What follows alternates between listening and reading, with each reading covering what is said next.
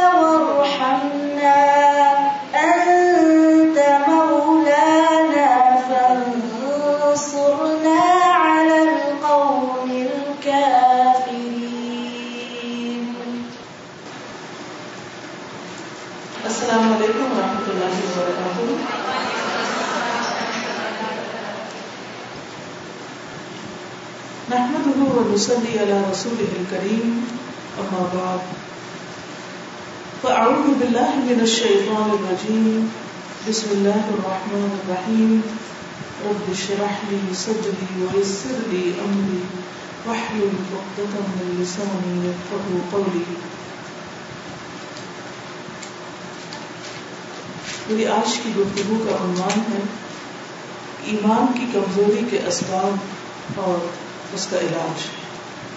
الحمد للہ ہم سب ان خوش نصیبوں میں سے ہیں۔ کہ جنہیں اللہ تعالیٰ نے مسلمان گھرانوں میں پیدا کیا۔ اور ہمارے ماں باپ نے بچپن سے ہی ہمیں سب سے پہلے اللہ کا نام اور اللہ کی وحدانیت کا کلمہ لا الہ الا اللہ سکھایا۔ پھر بڑے ہو کر ہم نے شعوری طور پر یہ کلمہ پڑھا۔ ہم سب اللہ پر ایمان رکھتے ہیں۔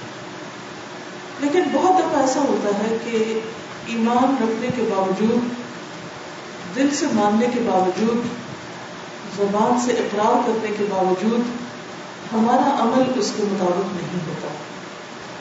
اور عمل میں بھی فلکچویشن ہوتی رہتی ہے۔ کبھی عمل بہت اچھا ہو جاتا ہے اور کبھی عمل دل بالکل زیرو پہ آ جاتا ہے اور فکر بھی ہونے لگتی ہے۔ کبھی ایسا بھی ہوتا ہے کہ اپنے اوپر نفاق کا شک ہونے لگتا ہے اور ڈر آنے لگتا ہے۔ کہ کہیں ایسا تو نہیں کہ ہم منافق ہو گئے ہیں۔ ہم سب ان کیفیات سے بار بار گزرتے ہیں اور ان کا اظہار بھی کرتے رہتے ہیں۔ اکثر لوگوں کا یہ تکیہ کلام ہوتا ہے کہ ایمان کا لیول ڈاؤن ہو رہا ہے یا یہ کہتے ہیں کہ ایمان کی وہ کیفیت نہیں محسوس ہو رہی یا ایمان کی حلاوت محسوس نہیں ہو رہی۔ اور یہ بھی ہم اچھی طرح جانتے ہیں کہ ایمان گھٹتا اور بڑھتا ہے۔ ایک جیسا نہیں رہتا۔ اور اس کا پتہ کیسے چلتا ہے؟ ہمارے عمل کے بدلنے سے ایمان زیادہ ہوتا ہے تو عمل اچھا ہوتا ہے۔ ایمان کم ہوتا ہے تو عمل بھی کم ہونے لگتا ہے۔ تو اس لیے یہ بہت ضروری معلوم ہوتا ہے کہ ہم سب ایمان کی کمزوری کے اسباب کو اچھی طرح جانیں اور ان کا علاج بھی کرتے رہیں۔ تاکہ جب ہمارے اندر یہ احساس پیدا ہو کہ ہمارا ایمان کمزور ہو رہا ہے۔ تو ہم فوری طور پر فکر کریں اور اس کے علاج کی کوشش کریں۔ اس کمزوری کو دور کریں۔ اب دیکھیں کہ ہمارے جسم میں بھی بعض اوقات بیماری کی وجہ سے، بعض اوقات عمر کے زیادہ ہونے کے ساتھ ساتھ بہت سی کمزوریاں ہوتی رہتی ہیں۔ ہماری نگاہ کمزور ہو جاتی ہے، سننے کی قوت کمزور ہو جاتی ہے۔ ہمارے چلنے پھرنے کی قوتیں اور باقی چیزیں کمزور ہونے لگتی ہیں۔ ہمارا دل کمزور ہو جاتا ہے۔ ایسے میں ہم بیٹھ نہیں رہتے۔ کیا کرتے ہیں؟ اگر نگاہ کمزور ہو تو گلاسز لگاتے ہیں۔ اسی طرح اگر سننے میں کمی بیشی ہو تو اعلی سماعت لگاتے ہیں۔ ہیرنگ ایڈ لگاتے ہیں۔ اسی طرح باقی کمزوریوں کو دور کرتے ہیں۔ اگر جسمانی طور پر کچھ کمزوری محسوس ہو رہی ہو تو ہم طاقت کی دوائیاں لیتے ہیں، اچھی غذا لیتے ہیں، ایک دوسرے کو مشورے دیتے ہیں اور لیتے ہیں اور ان پر عمل بھی کرتے ہیں تاکہ ہمارے اندر طاقت رہے۔ کیونکہ ہم یہ جانتے ہیں کہ جان ہے تو جہان ہے۔ لیکن ایمان کی کمزوری کے بارے میں بہت کم لوگوں کو فکر ہوتا ہے۔ اور بہت کم لوگ اس کا علاج جانتے ہیں۔ یا پھر یہ کہ علاج جانتے بھی ہیں تو کرتے نہیں۔ تو ایسے میں آئیے آج ہم سب مل کر اس ایمان کی کمزوری کے اسباب کو بھی جانیں، ان کے علاج کو بھی جانیں اور علاج کریں۔ سب سے پہلی بات تو یہ کہ ایمان ہے کیا؟ ایمان کی بہترین ڈیفینیشن ہمیں حدیث جبریل میں ملتی۔ جب جبریل علیہ السلام حضور صلی اللہ علیہ وسلم کے پاس آئے اور انہوں نے ایک طالب علم کی طرح آپ سے کچھ سوالات کیے۔ ان میں سے ایک سوال تھا کہ مل ایمان؟ ایمان کیا ہے؟ قال تو نبی صلی اللہ علیہ وسلم نے فرمایا، الایمان ان تؤمن بالله واليوم الاخر والملائكه والكتاب والنبيين وتؤمن بالموت وبالحياه بعد الموت وتؤمن بالجنه والنار والحساب والميزان وتؤمن بالقدر كله خيره وشره یہ مسلم احمد کی روایت ہے۔ صحیح مسلم بخاری وغیرہ میں بھی اس حدیث کا ذکر آتا ہے اور اس میں کچھ الفاظ تھوڑے سے مختصر ہیں۔ اس ڈیفینیشن کو جو تفصیل ہے، اس وقت آپ کے سامنے بیان کیا گیا ہے۔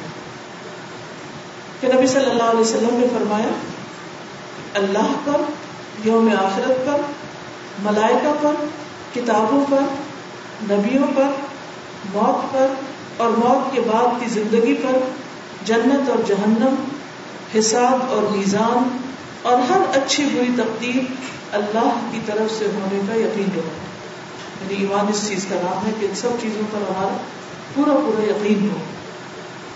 الحمد للہ ہم ان میں سے ہر ایک چیز کو مانتے ہیں۔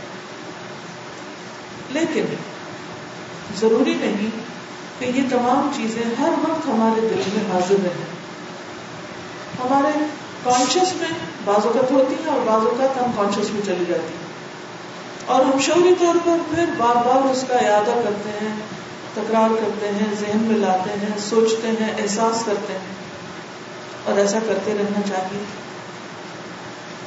تو بات یہ ہے کہ ایمان دل میں ایک بیج کی طرح ہوتا ہے کہ جب وہ اندر آتا ہے اور اس کو اچھا دل میسر آتا ہے اور اس کا ماحول بھی اچھا ہوتا ہے۔ اندرونی اور بیرونی اسباب موافق ہوتے ہیں۔ تو اس کا پودا بھی عمدہ ہوتا ہے۔ جڑیں خوب مضبوط ہوتی ہیں اور اس کو پھل پھول بھی لگتے ہیں۔ لیکن اگر ہمارا دل درست نہ ہو، اس کے اندر کچھ کمی بیشی تو ایمان میں بھی کمزوری آ جاتی ہے۔ نبی صلی اللہ علیہ وسلم نے فرمایا، یقیناً ایمان تمہارے بیٹوں میں اس طرح پرانا ہو جاتا ہے۔ جس طرح کپڑا پرانا ہو جاتا ہے۔ یعنی کپڑا پہننے سے، اور بازو تک آپ دیکھیے کہ اگر نہ بھی پہنے، صرف کہیں رکھا ہوا ہی ہو، تو بھی پرانا ہو جاتا ہے۔ سو تم اللہ تعالیٰ سے سوال کیا کرو کہ وہ تمہارے دلوں میں ایمان کی تجدید کرتا ہے۔ ان الایمان لا يخلق في جوف احدكم كما يخلق الثوب۔ فاسأل الله ان يجدد الايمان في قلوبكم یہ سلسلہ الاحادیث الصحیحہ میں حدیث آئی ہے۔ تو پہلی چیز جو ہمیں کرنی ہے وہ کیا ہے؟ اللہ سبحانہ تعالیٰ سے ایمان کی تجدید یعنی ایمان کو نیا کرنے، تازہ کرنے کی دعا کہ اللہ تو اسے ہمارے دلوں میں تازہ کر دے، اس کو نیا کر دے۔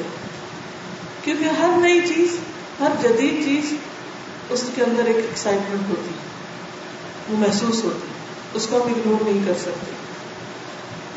پھر ایک اور بات یہ ہے کہ چونکہ ایمان دل میں ہوتا ہے، تو خود دل کی حالت بدلتی رہتی ہے۔ عربی زبان میں دل کو کیا کہتے ہیں؟ قلب۔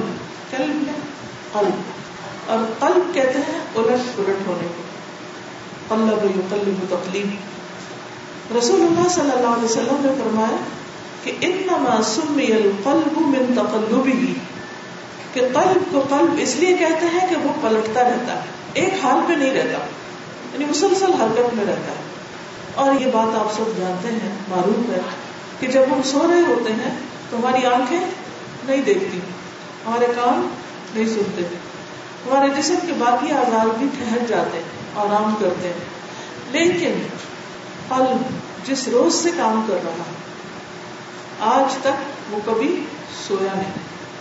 وہ مسلسل دھڑکتا رہتا اگر وہ چند لمحے کے لیے بھی اپنا کام کرنا بند ہو جائے تو ہماری زندگی ختم ہو جائے۔ تو دل مسلسل حرکت میں رہتا ہے۔ مسلسل پورے جسم کو خون پمپ کرتا رہتا ہے۔ یعنی اس میں مسلسل تبدیلی ہوتی رہتی ہے۔ اسی طرح دل کے اندر جو خیالات ہوتے ہیں، ان میں بھی تبدیلی آتی رہتی ہے۔ جس طرح دل کے اندر پایا جانے والا خون ہماری غذا اور ماحول ماحول سے مراد جس طرح کی ہم آکسیجن وغیرہ لیتے ہیں، جس طرح کے ماحول میں رہتے ہیں، اس سے اس پر اثر پڑتا ہے۔ اور اگر خون گندا ہوتا ہے، وہ بھی جسم کے اندر اسی طرح کے اثرات رکھتا ہے۔ اسی طرح دل کی حالت اگر اچھی نہ ہو، تو لازمن اس کا اثر ایمان پر بھی پڑتا ہے۔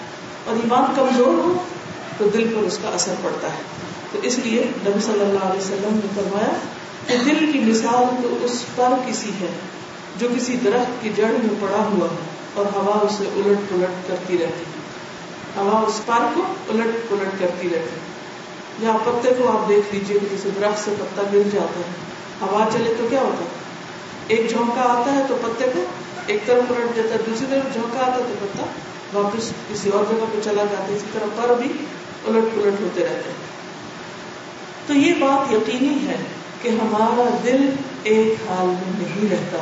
مسلسل الٹ پلٹ ہوتا رہتا ہے۔ کبھی ہم خوش ہوتے ہیں، کبھی ہم غمگین ہوتے ہیں، کبھی ہم خوف زدہ ہوتے ہیں۔ کبھی ہمارے دل میں اللہ کی محبت ٹھاٹے مار رہی ہوتی ہے اور ہماری آنکھیں بھی بہ رہی ہوتی ہیں۔ اور کبھی بڑی سے بڑی بات سن کر ہم بھی بالکل بے حص بیٹھے رہتے ہیں اور ہم پر کچھ بھی اثر نہیں ہوتا۔ اس کیفیت کو سب جانتے ہیں، سب پر یہ گزرتی ہے، سب محسوس کرتے ہیں۔ لیکن سوال یہ پیدا ہوتا ہے کہ ایسا ہوتا کیوں ہے؟ اس کے اسباب کیا ہیں؟ تو اسباب یا ریزنس دو طرح کے ہیں۔ کچھ اندرونی ہیں اور کچھ بیرونی ہیں۔ کچھ وجوہات ہمارے اپنے اندر ہیں اور کچھ باہر سے ہمارے اوپر اثر انداز ہوتی ہے اندر کے اسباب کیا ہیں؟ قرآن مجید میں کہا آتی ہے، الم يأن للذين آمنوا أن تخشع قلوبهم لذكر الله لذكر الله وما نزل من الحق ولا يكونوا كالذين أوتوا الكتاب من قبل فطال عليهم الأمد فقست قلوبهم وكثير منهم فاسقون. سورة الحديد، آیت نمبر سولہ. جو لوگ ایمان لائے ہیں، کیا ان کے لیے ایسا وقت نہیں آیا کہ اللہ کے ذکر سے اور جو حق نازل ہوا ہے، اس سے ان کے دل جھک جائیں اور ان لوگوں کی طرح نہ ہو جائیں؟ جنہیں اس سے پہلے کتاب دی گئی تھی۔ پھر ان پر ایک طویل مدت گزر گئی تو ان کے دل سخت ہو گئے اور ان میں سے اکثر فاسق۔ اب یہاں پر آپ دیکھیے کہ ایک طرف یہ بات کی گئی ہے کہ جب اللہ کا ذکر ہوتا ہے اور جو اللہ نے حق میں سے اتارا ہے، وہ انسان پڑھتا ہے یا سنتا ہے، تو دل کی حالت بدلتی ہے۔ دل کے اندر ایک خوشبو آتا ہے، دل کے اندر ایک لرزہ آتا ہے۔ دل کی کیفیت اور حالت بدلتی ہے۔ لیکن کچھ لوگوں کی نہیں بدلتی۔ کیوں؟ اس لیے کہ علم کے آنے کے بعد بھی ایک ایسی کیفیت آتی ہے۔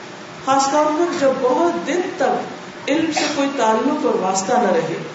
ولا يكونوا كالذين اوتوا الكتاب من قبل فطال عليهم الامد ایک لمبا عرصہ گزر گیا۔ نہ کوئی پڑھنے لکھنے سے تعلق ہے، نہ کسی ذکر کی مجلس سے، نہ اہل علم سے، نہ صحبت صالحین سے۔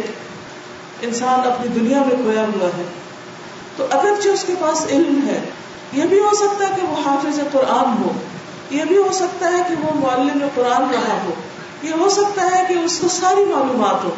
جیسے بہت سے لوگ یہ کہتے ہیں نا کہ ہمیں سب پتا ہم جانتے ہیں، ہمیں معلوم ہے۔ ہم واقعی وہ جانتے ہیں، ایسا نہیں کہ وہ نہیں جانتے۔ لیکن ان کا علم پرانا ہو چکا ہے، ان کا علم ٹھہر چکا ہے۔ اس پر ایک طویل مدت گزر گئی ہے۔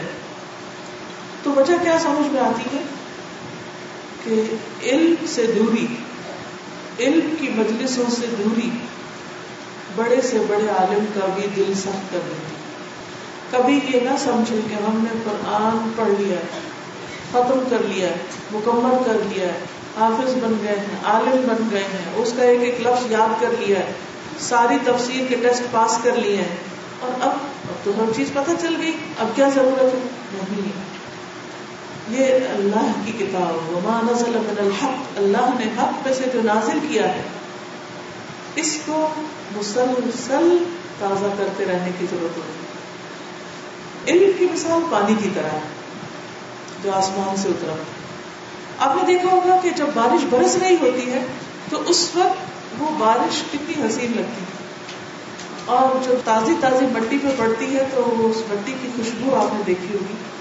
کتنی اچھی ہوتی بہت دن کے بعد جب بارش ہوتی ہے، تو مٹی سے بہت ہی سونی سی خوشبو آتی ہے جو کسی اور چیز سے نہیں آتی۔ اور آپ اس سے بہت ہی لطف اٹھاتے ہیں۔ پھر کیا ہوتا بہت زیادہ بارش ہو جاتی۔ پانی ٹھہر جاتا ہے۔ حتیٰ کہ وہ ٹھہرا ہوا پانی اس پر مچھر وغیرہ پلنے لگتے ہیں۔ کیچڑ سا بننے لگتا ہے۔ اب کیا ہوتا ہے اسی پانی میں؟ ہے وہ بھی بارش کا پانی۔ لیکن جب آپ اس کے پاس سے گزرتے ہیں تو آپ کیسا محسوس کرتے ہیں؟ کیا اس کے اندر سے مٹی کی ویسی خوشبو آتی ہے جیسے تازی بارش کی آتی ہرگز نہیں۔ وہ سڑے میں پانی کی بو آ رہی پانی ٹھہرا ہوا ہے۔ وہ بہ نہیں رہا۔ کیونکہ پانی جب چلتا رہتا ہے، بارش تھوڑی تھوڑی بھی برستی رہتی ہے، تو اس کا اپنا ایک حسن ہوتا ہے، اس کی اپنی ایک خوبصورتی ہوتی ہے۔ اور وہ ایک فریشنس اور تازگی کا احساس ہوتا ہے۔ آپ سوچئے کہ اگر آپ کے شہر میں ہر روز صبح کے وقت تھوڑی سی فوار پڑ جایا کرے، ہلکی پھلکی بارش ہو جایا کرے، تو دن بھر آپ کا موڈ کیسا ہوگا؟ آپ کا دل کیسا ہوگا؟ آپ کی کیفیت کیسی ہوگی؟ خوشگوار۔ آپ بہت ایکٹیو اور چست محسوس کریں گے۔ لیکن یہی بارش برسات کے موسم میں سستی، بیزاری، تھکاوٹ اور گھبراہٹ کا سبب بن جاتی ہے۔ کیونکہ وہ اس طریقے پر برستی اور اس طرح پانی ٹھہر جاتا ہے، تو چیزوں کے اندر رچ بس جاتا ہے کہ اس کی وہ کیفیت نہیں ہوتی۔ تو بہر ہی اگر آپ قرآن مجید کے ساتھ، اللہ کے ذکر کے ساتھ اس طرح کا تعلق رکھتے ہیں کہ ہر روز صبح کے وقت گویا آپ کے اوپر ایک بارش کی فوار پڑی اور آپ کا دل رات بھر سونے کے بعد جب صبح جاگا اور قرآن کی غذا اس کو ملی اور آپ نے پڑھا پڑھایا، ذکر کیا، جو یاد کر چکے، اس کو دہرایا۔ تو آپ یقین مانیے کہ یہ ہو نہیں سکتا کہ پھر آپ کا دل بے چین رہے، یا آپ کے اندر بے حسی آئے، یا آپ کے اندر ایسی کیفیت پیدا ہو کہ آپ اچھے کاموں کی بجائے برے کاموں کی طرف لگتے ہیں۔ ان قرآن الفجر کانا مشہور وہ ایسی ڈوز ملتی ہے انسان کو کہ جس سے انسان باقی دن کے لیے اور باقی وقت کے لیے تر تازہ رہتا ہے۔ ٹھیک ہے، بہت صبح میں بہت کچھ پڑھنے کا وقت نہیں ملتا۔ تو صبح صبح باقی کام کاج ختم کر کے کسی نہ کسی حلقے کو جوائن کرے لوگوں کے ساتھ مل بیٹھ کر قرآن مجید کو پڑھیں۔ یہ ہو نہیں سکتا کہ جب آپ اکٹھے بیٹھ کر اللہ کا ذکر کریں گے تو پھر آپ کے دل کی حالت نہ بدلے گی۔ کیسا بھی غم ہو، کیسا بھی خوف ہو کیسے بھی دکھ اور تکلیف ہو کیسی بھی پریشانی ہو، لیکن اگر دن کا ایک حصہ آپ قرآن مجید کے پڑھنے اور پڑھانے میں گزارتے ہیں، اس سے یقیناً آپ کے دل کے اوپر اثر پڑتا ہے، یقیناً آپ کا دل بدلتا ہے۔ اس میں آپ دیکھیے کہ مختلف طرح کے لوگ ہوتے ہیں۔ ایک وہ ہوتے ہیں کہ جن کو پتا چلتا جاتا ہے کہیں ذکر کی مجلس ہے، تو وہ دوڑتے ہوئے پہنچتے ہیں اور وقت سے پہلے پہنچتے ہیں اور آگے بیٹھنے کی کوشش کرتے ہیں۔ اور پوری توجہ کے ساتھ سنتے ہیں۔ اور انہیں ادھر ادھر کی کوئی فکر نہیں ہوتی کہ کوئی کیا کر رہا ہے۔ انہیں بس اس سے غلط ہوتی ہے کہ جو چیز لینے آئے وہ مل جائے۔ اور پوری پوری مل جائے۔ اور ایک وہ ہوتے ہیں جو آتے تو ہیں مگر دیر سے آتے ہیں، پیچھے ہی بیٹھ جاتے ہیں۔ اور تھوڑا سا سنتے ہیں اور تھوڑا ادھر ادھر دیکھتے ہیں اور تھوڑا کبھی دھیان اندر آتا ہے، کبھی باہر جاتا ہے۔ ان کو بھی کچھ نہ کچھ مل جاتا ہے۔ اور کچھ ایسے ہوتے ہیں کہ جو جھانک کر چلے جاتے ہیں۔ یا اگر ان کو پتا چلے تو وہ کہتے ہیں، یہ کیا بتائیں گے یہ باتیں تو ہم نے پہلے بھی سن رکھی ہمیں سب کچھ پتا ہے۔ ہم جانتے ہیں۔ اور کیا چاہیے؟ جو پہلے پتا وہ تھوڑا اور جتنا زیادہ سیکھیں گے، اتنا زیادہ امتحان ہوگا۔ تو بہتر ہے نہ ہی سیکھیں۔ شیطان کیسے کیسے دھوکے دیتا ہے۔ لازم ہو یا تو آتا ہی نہیں، یا پھر آ کے بیزاری کے ساتھ ادھر ادھر گھوم کے واپس چلے جاتے ہیں۔ ان تینوں کا حال کیا ہے؟ ایک حدیث سے بھی پتہ چلتا ہے، صحیح بخاری کی حدیث ہے سکسٹی سکس ابو واقع السی سے مروی ہے کہ ایک مرتبہ رسول اللہ صلی اللہ علیہ وسلم مسجد میں بیٹھے ہوئے تھے اور لوگ آپ کے ارد گرد بیٹھے تھے۔ تین آدمی وہاں آئے۔ ان میں سے دو رسول اللہ صلی اللہ علیہ وسلم کے سامنے پہنچ گئے اور ایک واپس چلا گیا۔ راوی کہتے ہیں پھر وہ دونوں رسول اللہ صلی اللہ علیہ وسلم کے سامنے کھڑے ہو گئے۔ اس کے بعد ان میں سے ایک نے جب مجلس میں کچھ گنجائش دیکھی تو وہاں بیٹھ گیا یعنی آگے کو آ گیا۔ اور دوسرا اہل مجلس کے پیچھے بیٹھ گیا۔ تیسرا واپس لوٹ گیا۔ تو جب رسول اللہ صلی اللہ علیہ وسلم اپنی گفتگو سے فارغ ہوئے تو صحابہ سے فرمایا، کیا میں تمہیں ان تین آدمیوں کے بارے میں نہ بتاؤں؟ تو سنو، ان میں سے ایک شخص اللہ کی طرف بڑھا۔ اللہ نے اسے جگہ دی۔ اس نے اللہ کی بنا لی، اللہ نے بھی اس کو بنا دی یعنی جو آگے آ گیا۔ جس نے دلچسپی کا مظاہرہ کیا، دوسرے کو شرم آئی، پیچھے بیٹھ گیا، اب کیا تکلیف دوں کسی کو بس یہ ٹھیک ہے۔ آپ نے دیکھو کہ بہت سے لوگ رستے میں بیٹھ جاتے ہیں دروازے بھی بیٹھ جاتے ہیں کہیں ایک کنارے بھی بیٹھ جاتے۔ ہیں ان کو لوگوں سے شرم آتی ہے اور باتوں کا اس بات سے کہ کہیں ایسا نہ ہو کہ ہم پورے کے پورے دین میں آ جائیں۔ کئی لوگ یہ عہد دے کے بھی آتے ہیں کہ جائیں گے صحیح، دیکھیں گے، سنیں گے اور بدلیں گے نہیں۔ ایکسٹریمسٹ تھوڑی بننا ہے۔ انہوں نے ایکسٹریمسٹ بننے کا بھی اپنا ایک معیار قائم کیا ہوا ہے۔ اللہ کے دین میں پورے کے پورے آنا ان کے نزدیک ایکسٹریمزم ہے۔ پورے کے پورے دنیا میں ڈوبنا کوئی ایکسٹریمزم نہیں۔ اور اللہ کے دین میں آنا ایکسٹریمزم ہے۔ شیطان کیسے کیسے دھوکے دیتا ہے۔ بہرحال، آپ صلی اللہ علیہ وسلم نے فرمایا، وہ شرما گیا تو اللہ بھی اس سے شرما گیا۔ یعنی جیسا اس کا معاملہ تھا، اللہ تعالیٰ نے بھی اس کے ساتھ ویسا ہی معاملہ کیا۔ اور تیسرا شخص جس نے منہ موڑا، تو اللہ نے بھی اس سے منہ موڑ دیا کیونکہ اگر ہمیں اللہ کی رحمت میں جگہ چاہیے تو ہمیں نیکیوں کے کاموں میں آگے دوڑنا ہوگا۔ سب سے آگے پہنچنا ہوگا۔ پھر رو اللہ فسط بخل خیرات دنیا میں کسی فائدے کے لیے اگر ہمیں کوئی بتایا کہ فلاں جگہ جاؤ تمہیں گولڈ کا ایک ایک سکہ ملے گا تو کوئی پیچھے رہے گا۔ کہیں نہیں، پہلے ہم پہنچے کہیں ایسا نہ ہو ہمارے پہنچنے تک سکے ہی ختم ہو جائے۔ لیکن دین کے معاملے میں نبی صلی اللہ علیہ وسلم فرمایا کہ تم میں سے کوئی شخص ہو کے وقت بخان اور عقیق جائے، دو وادیاں ہیں۔ ابھی آپ نے اگر کبھی مدینہ کی سڑکوں پہ دیکھا ہوگا تو وادی عقیق کا سائن بورڈ لگا ہوتا ہے۔ اس دفعہ میں نے خاص طور پر دیکھا کہاں ہے وہ عقیق؟ تو بخان اور عقیق جائے اور ایک تر و تازہ اونٹ بھی لے آئے، صحت مند قسم کی تو کون تم میں سے چاہے گا؟ لوگوں نے کہا کہ ہم میں سے ہر ایک ہی چاہے گا۔ کہ ہم اونٹوں کی منڈی میں جائیں اور سب سے اسٹرانگ اونٹ لے آئے تو آپ نے فرمایا کہ تم میں سے کوئی شخص مسجد میں جائے۔ اور ایک آیت سیکھے تو کوئی ایسا ہی ہے کہ جیسے وہ اتنی مضبوط اونٹنی لے کر آئے اور اگر کوئی دو سیکھے تو دو، جو اس سے زیادہ کرے تو اس سے زیادہ دنیا کے مال و متا کے لیے، دنیا کے فائدوں کے لیے ہم میں سے ہر شخص دوسرے سے آگے بڑھنا چاہتا ہے۔ لیکن جب دین کی بات آتی ہے تو ہم کہتے ہیں بس اتنا ہی کافی ہے۔ کوئی کافی نہیں ہے۔ کیونکہ دل ایک حالت میں نہیں رہ سکتا۔ اس کو روز غذا چاہیے۔ جیسے روز پیٹ کو کھانا چاہیے ایسے ہی دل کو بھی روز غذا چاہیے ہوتی ہے۔ اور اس کی غذا کیا ہے؟ اللہ کا ذکر ہے، اللہ کی کتاب ہے، اللہ نے حق میں سے جو اتارا ہے، وہ ہے۔ اور پھر صرف یہ نہیں کہ ہم اکیلے بیٹھ کے پڑھ لیں، بلکہ کسی مجلس میں حاضر ہونا اور دوسروں کے ساتھ مل بیٹھ کر پڑھنا، یہ بھی ایمان کو بڑھانے کا ذریعہ بنتا ہے۔ لیکن عموماً اس سے کیا چیز روکتی؟ ایمان کی کمزوری کیوں آتی؟ اس کی وجہ کیا ہے؟ اس کی وجہ ہے سستی۔ غفلت، اعراض۔ ہمارے اندر کا جو ایمان کمزور ہوتا ہے، تو اس میں سب سے پہلے ہمارا اپنا قصور ہوتا ہے۔ ہم غفلت برتتے ہیں، ہم پیچھے رہتے ہیں، ہم ٹال مٹول کرتے رہتے ہیں۔ ہم سوچتے ہیں اچھا ابھی کریں گے۔ اچھا آج نہیں، کل چلے جائیں گے۔ اچھا ابھی ذرا یہ کام ختم ہو جائے تو پھر ہم کہیں داخلہ لے لیں گے، پھر ہم کوئی علاقہ جوائن کر لیں گے۔ ابھی یہ مصروفیت ہے۔ اور ہر ایج کے لوگ اپنی کوئی نہ کوئی مصروفیت کا بہانہ کرتے رہتے ہیں۔ اور جنہیں جانا ہوتا ہے وہ سب چھوڑ کے چلے بھی جاتے ہیں۔ کیونکہ دنیا کے کام تو کبھی ختم ہو بھی نہیں سکتے۔ قرآن مجید میں آتا ہے منافقین کے بارے میں، وَإِذَا أُنزِلَتْ سُورَةٌ أَنْ آمِنُوا بِاللَّهِ وَجَاهِدُوا مَعَ رَسُولِهِ اسْتَأْذَنَكَ أُولُو الطَّوْلِ مِنْهُمْ وَقَالُوا ذَرْنَا ذَرْنَا نَكُنْ مَعَ الْقَائِدِينَ رَضُوا بِأَنْ يَكُونُوا مَعَ الْخَوَالِفِ وَطُبِعَ عَلَى قُلُوبِهِمْ فَهُمْ لَا يَفْقَهُونَ۔ اور جب کوئی صورت نازل ہوتی ہے کہ اللہ پر ایمان لاؤ، جب کوئی صورت نازل ہوتی ہے اس دور میں تو صورت نازل ہو رہی، اب نازل تو ہو چکی، لیکن ایک کے بعد ایک پڑھی جاتی ہیں یا کہیں پڑھائی جاتی ہیں، تو اس میں کیا ہوتا ہے کہ اللہ پر ایمان یعنی ایمان کی تجدید کرتی ہے اور اس کے رسول کے ہمراہ جہاد کرو۔ تو ان منافقوں میں سے کھاتے پیتے لوگ آپ سے اجازت طلب کرنے لگتے ہیں۔ وہ چھٹی مانگنے لگتے ہیں، پیچھے رہنے لگتے ہیں۔ اور کہتے ہیں، ہمیں رہنے دیجیے ورنہ نکم مال پائدین کہ ہم پیچھے بیٹھ رہنے والوں کے ساتھ رہیں؟ ان لوگوں نے پیچھے رہنے والوں میں شامل ہونا پسند کیا اور ان کے دلوں پر مہر لگا دی گئی۔ لہٰذا اب وہ کچھ نہیں سمجھتے۔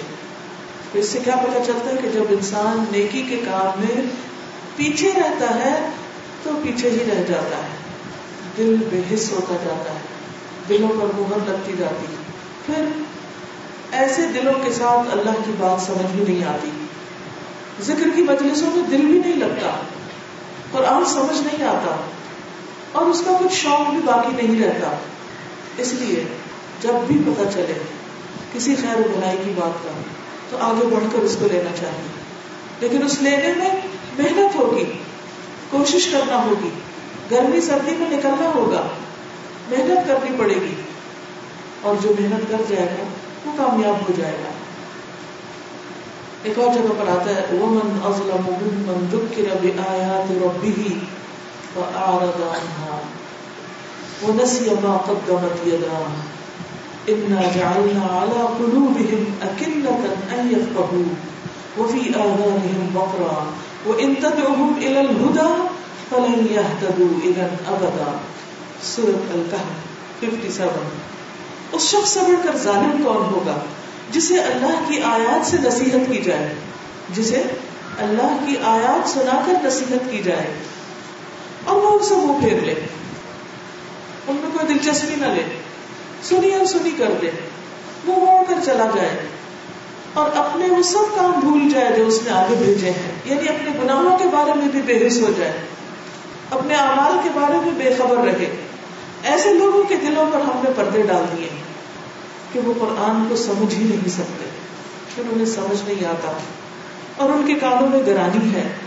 اور اگر آپ انہیں سیدھے رستے کی طرف بلائیں تو وہ کبھی بھی اس راہ پر نہیں آئیں گے۔ تو یہ کس وجہ سے ان کا یہ حال ہوا؟ ان کے دلوں پر یہ مہر کیوں لگ گئی؟ ان کے دلوں پہ یہ پردہ کیوں پڑ گیا؟ کیونکہ جب انہیں اللہ کی آیات سنا کر نصیحت کی گئی، تو انہوں نے اس سے اعراض برتا۔ گویا دوسرے لفظوں میں، ذکر کی مجلسوں میں، قرآن کی تعلیم کی مجلسوں میں، نیکی کی بات خیر اور نصیحت کی مجلسوں میں حاضر ہونا پسند ہی نہ کیا، سننا ہی نہ چاہا۔ تو غفلت بڑھتی گئی۔ دوری ہوتی گئی۔ اور پھر ایک وقت ایسا آیا کہ انہیں اپنے آپ کا بھی ہوش نہ رہا، اپنے اعمال کی بھی خبر نہ رہی۔ تو یہ انسان کی بہت بڑی بدبختی اور بدقسمتی ہوتی۔ اور یہ سب اس لیے ہوتا ہے کہ ایمان کی کمزوری ہوتی، ایمان میں نقص واقع ہو جاتا۔ ہے کیونکہ ایمان دل میں ہے، دل کو اگر آپ اللہ کے ذکر اور اللہ کی کتاب کی اس بارش سے اور اس پانی سے سیراب نہیں کریں گے تو ایمان کا پاور کمزور ہوتا چلا جائے گا۔ کمزور ہوتا چلا جائے گا۔ پھر وہ حرارت اندر نہیں رہے گی، اس پارک نہیں رہے گا۔ تو نتیجہ کیا ہوگا؟ کہ پھر دوری ہی دوری۔ اچھا ایسا کیوں ہوتا؟ ہے یہ کیفیت کیوں آتی ہے کہ انسان کا قرآن پڑھنے کا دل ہی نہیں چاہتا؟ آپ دیکھو گے کچھ وقت ایسا ہوتا ہے کہ آپ کو قرآن مجید بند کرنے کا دل نہیں چاہتا۔ اور کچھ وقت ایسا ہوتا ہے کہ آپ کو اٹھانے کو دل نہیں چاہتا۔ کیوں؟ اچھا انسان سوچتے ہیں کہ ایسا کیوں ہے میرے ساتھ؟ ہم سب اس کیفیت سے گزرتے ہیں۔ بعض اوقات اس کی وجہ کوئی گناہ ہوتا ہے۔ ہمارا ہم گناہ کر چکے ہوتے ہیں اور ہم کو احساس ہی نہیں ہوتا اور اس پر توبہ ہی نہیں کرتے اور یہ ہمیں معلوم ہے سب سے زیادہ گناہ کہاں سے ہوتے ہیں؟ زبان میں۔ بعض اوقات انسان انجانے میں بے سوچے سمجھے۔ ایک ایسا کلمہ منہ سے نکالتا ہے کہ جس کو اس نے سوچا ہی نہیں ہوتا اور اس بات کی وجہ سے وہ جہنم کی گہرائی میں جا اور آپ دیکھیے کہ ہم سارا دن اپنے بچوں کے ساتھ، جن لوگوں کے ساتھ ہمارا معاملہ ہوتا ہے، ان کے ساتھ بات کرتے کرتے بعض کیسے کیسے پھسلتے ہیں؟ کوئی شخص ہمیں کوئی نصیحت کر رہا ہوتا ہے تو ہم مذاق میں ہی کہنے لگتے بس بس تم سنبھال کے رکھو اپنی باتیں۔ ہر وقت تقریر نہ کیا کرو۔ چلے بعض اوقات بڑوں کو تو نہیں کہتے، لیکن بچوں کو ہم کیسے معاملہ کرتے ہیں ان کے ساتھ؟ ہاں تم کل کے بچے، اب تو مجھے سنانے آئے مجھے سمجھانے آئے، مجھے بتانے آئے۔ یہ کیا کہہ رہے ہیں وہ؟ وہ بچہ جو ہے مگر بات تو صحیح کر رہا ہے، وہ چھوٹا ہے، آپ سے بات تو صحیح کر رہا ہے، تو ہم نصیحت قبول نہیں کرتے۔ اور ہمیں پتہ بھی نہیں ہوتا کہ ہم غلطی کر چکے ہیں۔ نصیحت آپ قدمت ادا اپنے ہی گناہ کی خبر نہیں ہوتی۔ تو وہ کہاں کریں گے؟ لیکن یاد رکھیے کہ گناہوں کے اثرات ہوتے ہیں۔ یہ ضروری نہیں کہ جو جان بوجھ کے گناہ کرے، اس کا اثر ہوتا ہے۔ ان گناہوں کے بھی اثرات ہوتے ہیں جو ہم انجانے میں کرتے ہیں۔ بھول چوک میں کرتے ہیں۔ نا سمجھی میں کرتے ہیں۔ روا روی میں کر جاتے ہیں۔ دوسروں کے دیکھے دیکھی کر جاتے ہیں۔ کسی بات کے ریئیکشن میں کر جاتے ہیں۔ اور خود ہمیں احساس نہیں ہوتا کہ ہم نے کوئی غلط کام کیا لہٰذا توبہ بھی نہیں کرتے۔ اس کا کوئی کفارہ بھی نہیں دیتے۔ لیکن یہ یاد رکھیے کہ اس کی وجہ سے کوئی نہ کوئی اور نیکی کا کام چھوٹ جاتا ہے۔ نیکی کے مواقع سے محروم ہو جاتے ہیں۔ کبھی تحجد چھوٹ جاتی کبھی سب کا خیرات کرنے کو دل نہیں چاہتے۔ کبھی سلا رحمی نہیں کرنا چاہتے۔ کبھی قرآن کا پڑھنا پڑھانا چھٹ جاتا ہے۔ جب انسان اللہ کی نافرمانی کرتا چلا جاتا ہے اور توبہ نہیں کرتا تو اللہ تعالیٰ پھر اس بندے کو اس کے نفس کے حوالے کر دیتا ہے۔ پھر انسان کا نفس اس کے ساتھ کھیلتا ہے، شیطان اس کے ساتھ کھیلتا ہے۔ اور انسان حق سے دور سے دور ہوتا چلا جاتا ہے۔ اور وہ پلٹنا بھی چاہتا ہے، لیکن اس کے اندر اب اتنی ہمت ہی نہیں، قوت ہی نہیں۔ اس لیے آج جو شروع میں آپ کو آیت سنوائی گئی، اس میں آتا ہے نا، ربنا لا تؤاخذنا ان نسینا او اخطانا اللہ تو ہمیں نہ پکڑنا، ہمارا مواخذہ نہ کرنا۔ اگر ہم بھول گئے یا ہم نے جان بوجھ کے کوئی غلطی کی، تو ہماری خطاؤں کو بھول چوک کو بھی معاف کر دے۔ نبی صلی اللہ علیہ وسلم، جن کے اگلے پچھلے اللہ سبحانہ تعالیٰ نے تمام گناہ معاف کر دیے تھے، وہ دن میں ستر سے سو بار استغفار کرتے تھے۔ عزیز بہنوں، ہم اپنے آپ سے پوچھیں، کیا آج صبح سے اب تک ہم نے دس بار بھی استغفار کیا؟ اور ایسے کتنے ہی دن ہوتے ہیں کہ جب ہم بھول جاتے ہمیں وقت ہی نہیں ہوتا، موقع ہی نہیں ہوتا، ہم استغفار ہی نہیں کرتے۔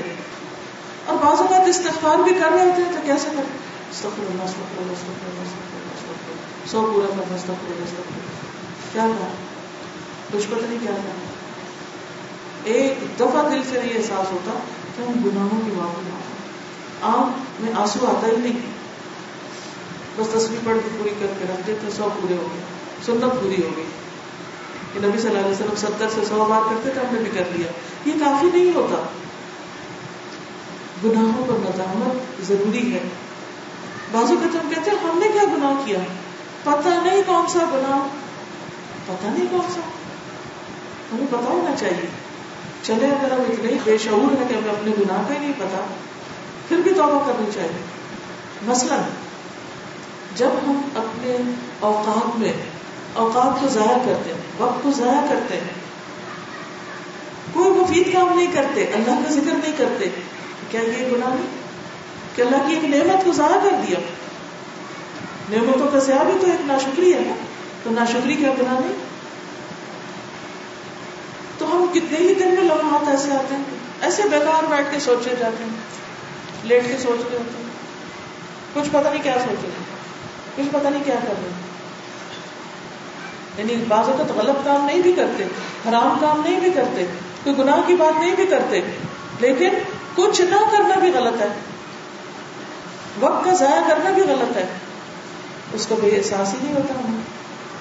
بعض اوقات فضول اللہ گفتگو میں ہوتے ہیں، بعض اوقات کچھ بھی نہیں کر رہے ہوتے۔ بس ایسی سستی۔ تو یہ سستی بھی ایک جرم ہے۔ نبی صلی اللہ علیہ وسلم نے اس سے پناہ مانگی تھی۔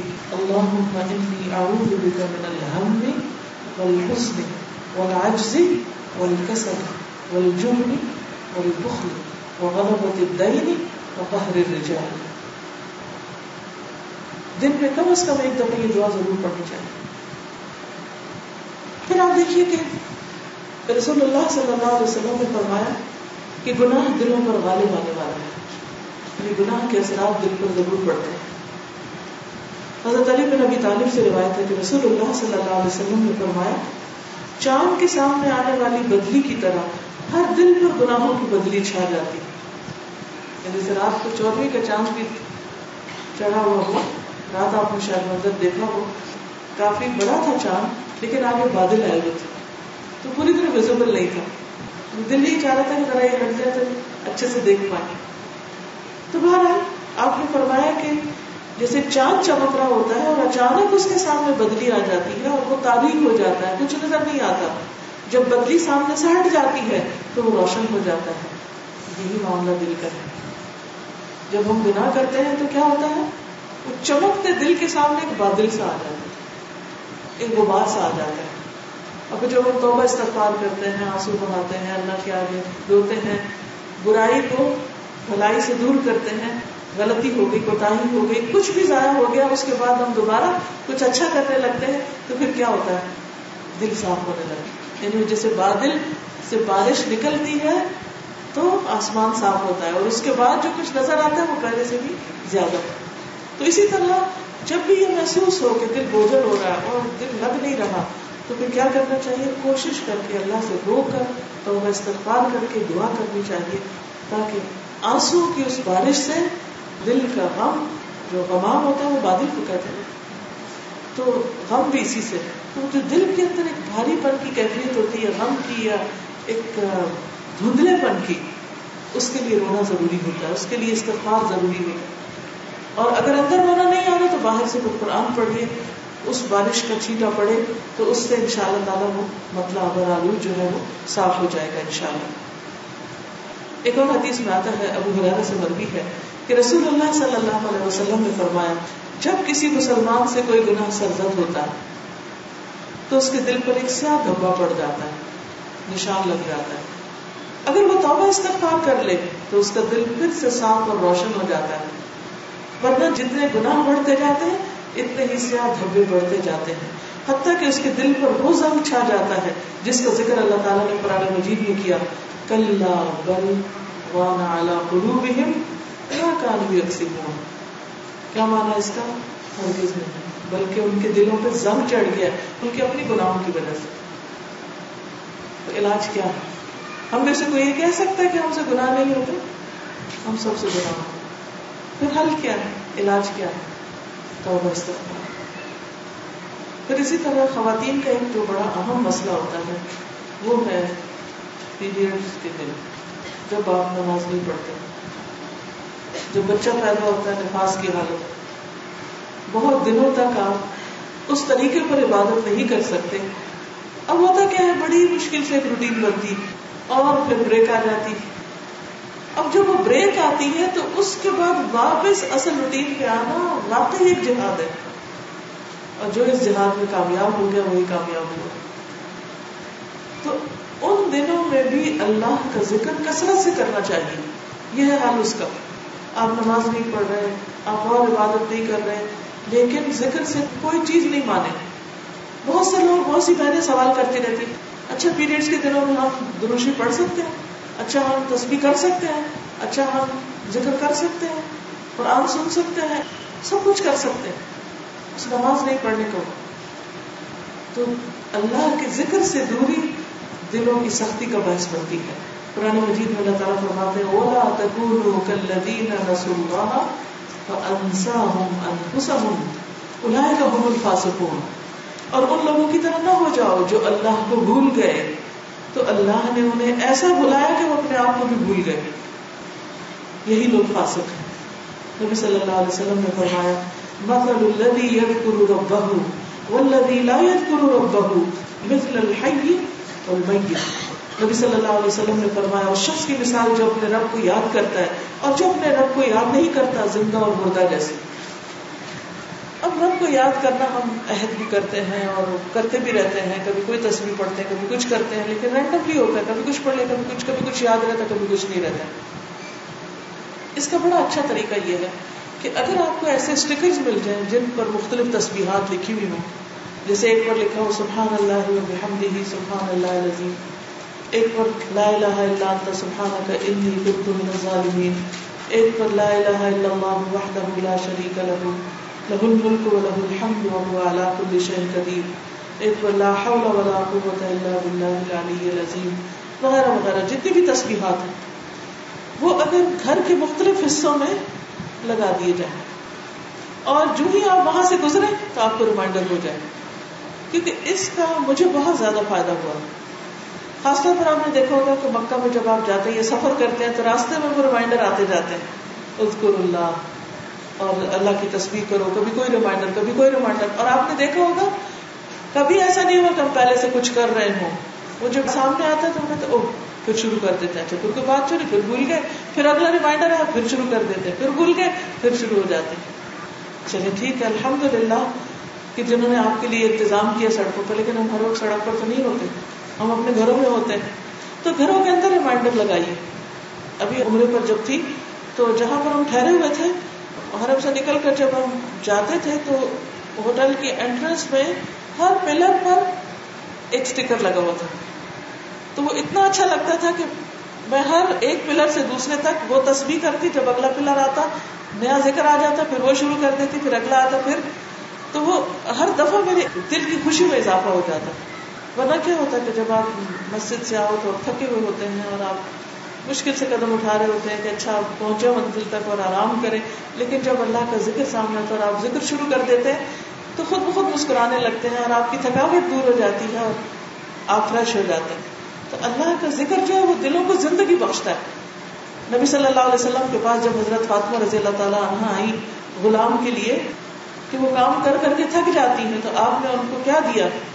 کیا دیا تصویرات جن کو ہم کیا کہتے ہیں تصویرات فاطمہ۔ وہ انہیں کے نام سے منسوخ ہوگی کیونکہ انہیں کی تو ہمیں بھی ملی۔ تب آپ دیکھیے کہ ہم میں سے کتنے لوگ ہیں جو رات بستر پہ پڑھ کے یا تھکاوٹ کے وقت یہ تصویرات یہ رکھتے ہیں۔ بھول جاتے ہیں۔ پھر ہمارے اندر ایک اریٹیشن پیدا ہوتی ہے غصہ کرنے لگتے ہیں۔ چائے نہیں بھولتی، چائے پی لیتے ہیں پیناڈول کھا لیتے ہیں، لیکن تصویرات پڑھنا شیطان بلوا دیتا ہے۔ حل کیا ہے؟ علاج کیا ہے؟ ایسے بھولے ہوئے زندگی پسند کر دیں گے۔ نہیں۔ اگر آپ کو اللہ نے ایک پین دیا ہے اور ایک کاغذ کا ٹکڑا دیا ہے اسٹکی نوٹ ہے آپ کے پاس، آپ جا کے خود لکھ کے اپنے بابرکت ہاتھوں سے خود ہی لگا دیجیے تو ان شاء اللہ آپ دیکھیں گے کہ پھر آپ نہیں بھولیں گے۔ اور روز کی روز آپ کو یاد دہانی ہوتی رہے گی۔ اور اس تھکاوٹ میں اور اس رش میں ایک نظر اللہ کے نام پہ پڑے گی تو آپ کا دل ایک دم ٹھہر جائے، ایک دم تازگی ہونے لگے گی۔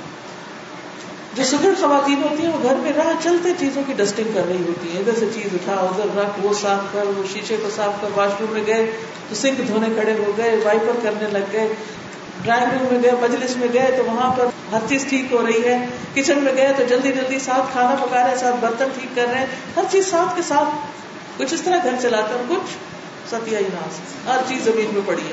ہوش نہیں کہ اٹھائے اس کو۔ ہر طرح کے لوگ ہوتے ہیں۔ ان کو لگتا نظر ہی کچھ نہیں آتا۔ جب روح گندی ہو جاتی ہے نا، تو گندا ماحول بھی اثر نہیں کرتا، انسان بے حص ہو جاتا ہے۔ میں کہتے پڑا نہیں، کیا فرق پڑتا ہے؟ اٹھ جائے گا، آ جائے گا۔ اور پھر اس کی بھی عادت ہو جاتی ہے۔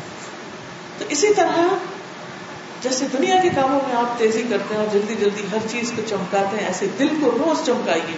اور ساتھ کے ساتھ چمکائیے، ادھر ایک ذکر، ادھر ایک ذکر، ادھر ایک ذکر۔ اس طرح کچھ بھی نہیں، انشاءاللہ بھولے گا۔ ہم نے پچھلے دن ایک کارڈ چھاپا تھا، ذکر الہی کے نام سے۔ اگر آپ لوگوں کے پاس وہ ہے، ورنہ انٹرنیٹ سے بھی آپ ڈاؤن لوڈ کر کے اس کا پرنٹ نکال کے بھی آپ کہیں لگا سکتے۔ ہیں ایسی جگہ جہاں آپ کو زیادہ دیر بیٹھنا پڑے، انتظار کرنا پڑے، تو پھر آپ کے سارے ازکار پورے ہو جائیں گے ان شاء اللہ تعالیٰ۔ صرف تھوڑی سی ایفرٹ کرنے کی اور ایک طریقہ اختیار کرنے کی دیر ہے، کیونکہ ایمان کو کمزور نہیں ہونے دینا، ساتھ کے ساتھ اس کے اوپر کام کرنا ہے۔ پھر اسی طرح جب انسان نیکی کے کام سے پیچھے رہتا ہے تو انسان کا ایمان کمزور ہوتا ہے، دل میں غفلت آتی ہے، سستی ہوتی عبداللہ بن عمر اور ابو حرارہ دونوں روایت کرتے ہیں کہ انہوں نے نبی صلی اللہ علیہ وسلم کو ممبر کی سیڑھیوں پر فرماتے ہوئے سنا یعنی آپ سیڑھی پر چڑھ رہے تھے۔ لوگ جمعہ کی نماز چھوڑنے سے باز آ جائیں، ورنہ اللہ تعالیٰ ان کے دلوں پر مہر لگا دیں گے، پھر وہ نافلوں میں سے ہو جائیں گے۔ یعنی کہ مردوں کے لیے خاص طور پر اگر وہ جماعت سے پیچھے رہتے ہیں، جمعہ نہیں پڑھتے، تو یہ چیز ان کے لیے دلوں پر مہر لگانے کا سبب بن جاتی ہے۔ ایمان کی کمزوری ہوتی ہے اور پھر نیکی کے کاموں میں انسان پیچھے سے پیچھے رہنے لگتا ہے۔ ایک اور چیز، صرف یہ نہیں ہوتا کہ آپ نیکی کے کاموں میں پیچھے رہتے ہیں تو آپ کا ایمان کمزور ہوتا ہے۔ بعض اوقات آپ ٹو مچ کام کر لیتے ہیں تو بھی ڈاؤن ہو جاتا ہے۔ بہت زیادہ بوجھ اپنے اوپر لادنے سے بھی پرہیز کرنا اعتدال کی راہ سب سے بہترین راہ ہے۔ رسول اللہ صلی اللہ علیہ وسلم نے فرمایا صحیح بخاری کی روایت ہے، یا ایوہ الناس خلو من الاعمال ما تطیقون فإن الله لا يمل حتى تملوا، وإن أحب الأعمال إلى الله أدومها وإن أحب الأعمال إلى الله ما دام، وإن قل بخاری کی روایت میں مادامہ کے لفظ آتے ہیں۔ لوگوں، عمل اتنے ہی کیا کرو جتنی تم میں طاقت ہو۔ کیونکہ اللہ تعالیٰ نہیں تھکتا۔ مگر تم تھک جاؤ گے۔ اور اللہ تعالیٰ کے نزدیک پسندیدہ عمل وہ ہے، جسے پابندی سے ہمیشہ کیا جائے خواہ وہ کم ہو۔ تھوڑا ہو لیکن مسلسل ہو۔ تو ایسا نہیں مطلوب کہ کبھی تو آپ بہت زیادہ کر لیں۔ تحجد بھی پڑھ رہے ہیں، نماز بھی پڑھ رہے ہیں، شراب بھی پڑھ رہے ہیں اور ذکر بھی کر رہے ہیں اور مجلسوں میں بھی جا رہے ہیں۔ خوب تیزی ہے ہر چیز میں۔ اور کبھی پڑھ گئے بستر پر کچھ بھی نہیں کر رہے۔ یہ نہیں ہونا چاہیے۔ اعتدال روٹین بنائیں، ٹائم ٹیبل بنائیں، ریگولیرٹی لائیں۔ ڈیلی بھی ہو سکتا ہے ٹائم ٹیبل، ویکلی بھی ہو سکتا ہے، منتھلی بھی ہو سکتا ہے اینوئل بھی۔ اپنا پلانر ایک بنائیں کہ ایک سال میں آپ نے کیا کرنا ہے۔ پھر اس کو مہینوں میں بانٹ لیں۔ ہر مہینے میں کتنا کرنا ہے؟ پھر اس کو ہفتوں میں بانٹ لیں۔ ہر ہفتے کتنا کرنا ہے؟ پھر اس کو دنوں میں اور پھر دن کے بھی گھنٹوں میں۔ بہت سے لوگ مجھ سے سوال کرتے ہیں کہ آپ نے یہ خدا کا کورس کیسے شروع کیا؟ سال میں کیسے ختم ہو جاتا ہے؟ اس کا آغاز بھی ایسے ہوا تھا کہ میں نے پورے سال کا ایک پلانر بنایا تھا کہ قرآن مجید میں کتنے پارے کتنے جز ہیں۔ ہر جز میں تقریباً کتنے رکو ہیں، کتنی آیتیں ہیں۔ اور کل کتنے دن ہیں سال کے؟ اور کتنے لیسن بننے چاہیے؟ اور کتنے دن چھٹی ہو سکتی ہے؟ اور کتنے دن کتنا کرتے کرتے کرتے، اب یقین کریں ایسے اللہ تعالیٰ نے جسے روشنی دے دی، پھر پاسبل اور اللہ کے فضل و کرم سے آج اٹھارہ سال میں اللہ کی رحمت اور برکت سے کہ اسی طریقے پر بہت سی بچیاں پورے ایک سال میں وہ کورس مکمل کر لیتے کیونکہ وہ پورا ٹائم ٹیبل بنا ہوا ایک کورس یکم جنوری کو شروع ہوتا ہے، اگر یکم جنوری کو چھٹی ہو تو دو کو شروع ہو جاتا ہے۔ اور پھر اس کو پچیس دسمبر کو ختم ہونا ان دو کے بیچ میں جتنے دن ہے اس میں پورا کام ڈیوائڈیڈ ہے۔ اور ہر روز آپ نے آ کے اتنا کام کرنا ہے۔ اگر ایک سال اپنے ساتھ کمٹمنٹ کر لیں کہ ہر روز اتنا کرنا ہے، تو ان شاء اللہ تعالیٰ آپ اس کام کو مکمل کر لیں اسی طرح آپ ضروری نہیں کہ نظام میں ہی آ کے پڑھنے یا وہی داخلہ لیں اور کوئی آپ کو پلانر بنا کے دے۔ آپ اپنے حالات کے مطابق خود اپنے لیے پلان کریں۔ کہ اس ایک سال میں مجھے صحیح بخاری مکمل کرنی ہے مسئلہ اب پوری بخاری کو دیکھ لیں مسئلہ پیجز دیکھ لیں کل پیجز کتنے ہیں۔ اب باب کتنے ہیں؟ کون سی چیز کتنی؟ مجھے ہر روز کتنا کام کرنا ہوگا؟ کیا میں ہر روز کر سکتی ہوں کہ ہفتے کے چار دن کر سکتی ہوں؟ یا پانچ دن کر سکتی ہوں؟ یا تین دن کر سکتی ہوں؟ یا صرف دو دن؟ یا صرف ایک دن؟ اگر آپ ہفتے میں ایک دن بھی مطلوبہ ہاتھ پڑھتے رہیں گے تو ہم دیکھیں گے سال کے آخر میں ایک بڑا حصہ کور ہو چکا ہوگا۔ الحمد للہ اس طریقے پر میں نے کئی کتابیں مکمل کی ہیں۔ صرف روزانہ کے دو صفحے بس دو صفحے اس سے زیادہ نہیں۔ وقت ہو بھی تو نہیں، کیونکہ اور کچھ کام کرنے ہیں۔ اور اس کی اتنی برکت ہوتی ہے، لیکن چھوڑنا نہیں۔ کچھ ہو جائے، چھوڑنا نہیں۔ وہ کرتے کرتے کرتے کتابوں پہ کتابیں ختم ہو جاتی ورنہ پتہ کیا ہوتا ہے؟ وہ جو میں گھر میں کتابیں دیکھتی ہوں نا خرید کے لا کے رکھی ہوئی، اور وہ بڑی نہیں ہوتی تو ہر دفعہ شرمندہ کرتی کیوں لا کے رکھی تھی؟ کچھ لوگ کتابیں کو خرید لیتے ہیں۔ لائبریری بھی بڑی عمدہ بناتے ہیں، بہترین قسم کی لکڑی لگا کے اور عمدہ ڈیزائن اور بہت شاندار قسم کی لائبریری۔ لیکن کتابیں بیچاری ان ٹچ نئی کی نئی پڑی رہتی ایسی لائبریریوں کو دیکھ کر مجھے بہت آتا ہے۔ ان کا کیا بنے؟ گا یہ ہر روز دیکھ رہی ہیں نا یعنی کہ گواہی دیں گی نا قیامت کے دن دیواریں بھی اور ہر چیز۔ وہ کیوں نہیں ختم ہوئی؟ وہ کیوں نہیں پڑھی گئی؟ وہ کیوں نہیں دیکھی گئی؟ کیونکہ ہم نے کوئی پلان ہی نہیں بنایا تو کیا کرنا چاہیے؟ چاہے ایک کتاب لے لیں، چھوٹی سی لے لیں۔ پہلے یہ عادت ڈالے کہ ہر روز کرنا۔ ہے چلے، ہر روز نہیں ہو سکتا کیونکہ مجھے ایک دن یہ کرنا ہوتا ہے، ایک دن یہ۔ ٹھیک ہے، نہ کرے ہر روز۔ اپنے آپ سے خود پوچھے کتنا کر سکتی ہوں ٹرائی اگر اتنا نہیں ہوا، یا آپ کہتے زیادہ ہو سکتا ہے۔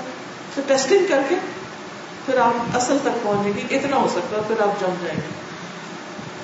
تار پیڈوں کے بارے میں آپ کو پتا ہوگا۔ پتا ہے کسی کیا ہوتا ہے تار پیڈو سب مریض کو پتا کیا ہوتی پانی کے اندر ہوتی تو جب اس پہ اٹیک کیا جاتا ہے تو اس کو تلاش کرتے ہیں کس کے ذریعے تار پیڈو کے ذریعے اچھا وہ جس سے وہ تار کے ساتھ ہوتا ہے، وہ الگ، وہ جب اس کو پھینکتے ہیں نا سمندر، تو اپنی جو انٹیلیجنس ہوتی ہے، اس کے ساتھ وہ ایک چیز سے جا کے ٹکراتا ہے، وہ سمجھتا ہے، یہ میرا ہدف۔ پھر وہ دیکھتا نہیں نہیں، یہ نہیں پھر اس کے بعد وہ دوسری چیز کی طرف جاتا ہے، دوسرے وقت کہتا ہے، یہ نہیں، یہ بھی نہیں پھر تیسری، پھر چوتھی، حد تک وہ اپنے نشانے تک پہنچ جاتا ہے۔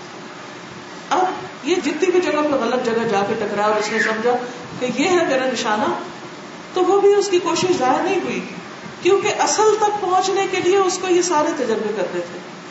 اور اگر وہ کہ نہیں، کوئی نہیں ملنا، کچھ نہیں ہونا، فائدہ نہیں۔ نہیں۔ بعض اوقات آپ کو اپنی منزل پانے کے لیے بہت زیادہ ٹکریں کھانی پڑتی ہیں۔ بہت سی غلطیاں آپ سے ہوتی ہیں۔ بہت سا وقت ضائع ہو جاتا ہے۔ لیکن وہ سارا آپ کے تجربے میں شامل ہوتا رہتا ہے، وہ ضائع نہیں ہوتا۔ اب تک کہ آپ اپنے نشانے پہ پہنچ جاتے ہیں۔ آپ دیکھیں کہ علیہ السلام کیسی کیسی منزلوں سے گزرے جو قرآن مجید پڑھ چکے ہیں، سب کو معلوم ہے۔ کہاں پیدا ہوئے، کہاں ان کو اٹھایا گیا اس باسکٹ سے؟ پھر کس طرح ان کی ماں کے پاس لایا گیا؟ کس طرح وہ کہاں پلے بڑھے؟ پھر کس طرح وہ گھر سے نکلے اور کس طرح ان کے ہاتھوں قتل خطا ہوا اور پھر کس طرح وہ ملک چھوڑ کے چلے گئے؟ اور پھر کئی سال وہ بکریاں چراتے رہے۔ یہ سب کیا ہو رہا تھا؟ بظاہر یہ لگ رہا تھا نا کہ یہ چالیس سال ضائع ہو رہے ہیں۔ ظاہر نہیں ہو رہے تھے یہ ساری تیاری ہو رہی تھی، کس کام کی، اس کام کی کہ جس کے لیے اللہ نے ان کو چنا تھا۔ فرمایا قدر یا موسا اور مستنا تو کل نفسی۔ میں نے تجھے اپنے کام کا بنا لیا انسان بازو کا زندگی میں اتنی ٹھوکریں کھاتا ہے، اتنی اس کی کٹائی ہوتی ہے، اتنی اس کی گڑائی ہوتی ہے کہ ایک وقت آتا ہے کہ اللہ کے کام کا بنتا ہے۔ اس وقت کا انتظار کیجیے۔ لیکن اس سے پہلے مختلف چیزیں ٹرائی کرتے رہے کرتے رہے کرتے رہے۔ جو ہمیں مسلسل چاہیے۔ اس دل کو بھی قرار نہیں آئے گا جب تک اس کو صحیح غذا نہیں ملے گی اور صحیح نشانے پہ جا کے نہیں بیٹھے گی۔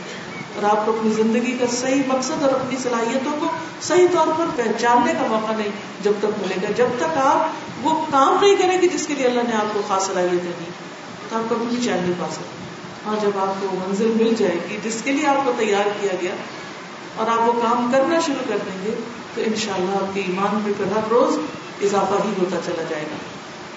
لیکن اس کے لیے باقاعدہ کوشش، جہد مسلسل، ایسی چیزیں بائی چانس نہیں ملتی، ان کے لیے محنت کرنی پڑتی۔ تو پابندی کے ساتھ کام۔ ہے عبداللہ بن عامر بن عاص کہتے ہیں کہ مجھ سے نبی صلی اللہ علیہ وسلم نے پوچھا، کیا یہ خبر صحیح ہے کہ تم رات بھر عبادت کرتے؟ اور پھر دن میں روزہ بھی رکھتے؟ میں نے کہا جی ہاں میں ایسا کرتا ہوں۔ آپ نے فرمایا، لیکن اگر تم ایسا کرو گے تو تمہاری آنکھیں بیٹھ جائیں گی اور تمہاری جان نہ تمام ہو جائے گی. نبھا نہیں سکو گے ہمیشہ بڑھاپے میں پھر انسان ایسا نہیں کر سکتا روز تو اس سے کیا پتا چلتا ہے کہ نیکی کے کام میں بھی اتنی ہائٹ پر یا ہائٹ پہ نہیں جائیں کہ جس سے ریٹائرمنٹ میں آپ ڈپریشن میں چلے جائیں۔ نہیں ڈپریشن میں نہیں جانا تھوڑا تھوڑا کیونکہ مسلسل کرتے رہے کرتے رہے کرتے رہے اور ہم نے دیکھا ہوگا کہ جو کام ہم کرتے رہتے ہیں نا، اس میں ایکسرسائز کرتے رہتے ہیں تو مسل اسٹرانگ ہوتے رہتے ہیں۔ لیکن کب؟ جب آپ اس پیس پہ کرتے ہیں جس پہ کرنی چاہیے۔ کام کریں گے تب بھی نہیں، زیادہ کریں گے تب بھی نہیں۔ تو اپنی پیس معلوم کیجیے۔ اللہ نے آپ کو کتنی ہمت دی۔ اور ایک ایسی زندگی گزاری ہے کہ جو واقعی پروڈکٹیو ہے، جس میں آپ کی اپنی سر پورننگ بھی ہو۔ اور جس میں دوسرے انسانوں کے لیے بھی فائدہ مند ہو۔ پھر اسی طرح ایمان کس طرح کمزور ہوتا ہے؟ اس وقت جب انسان مشکلات پر اللہ کی طرف رجوع نہیں کرتا۔ مشکلات ہی ہم لوگوں کو دیکھنے لگتے ہیں۔ کون میرا کام کرے گا؟ کس کے پاس جاؤں؟ کس سے تسلی پاؤں؟ کون مجھے حوصلہ دے؟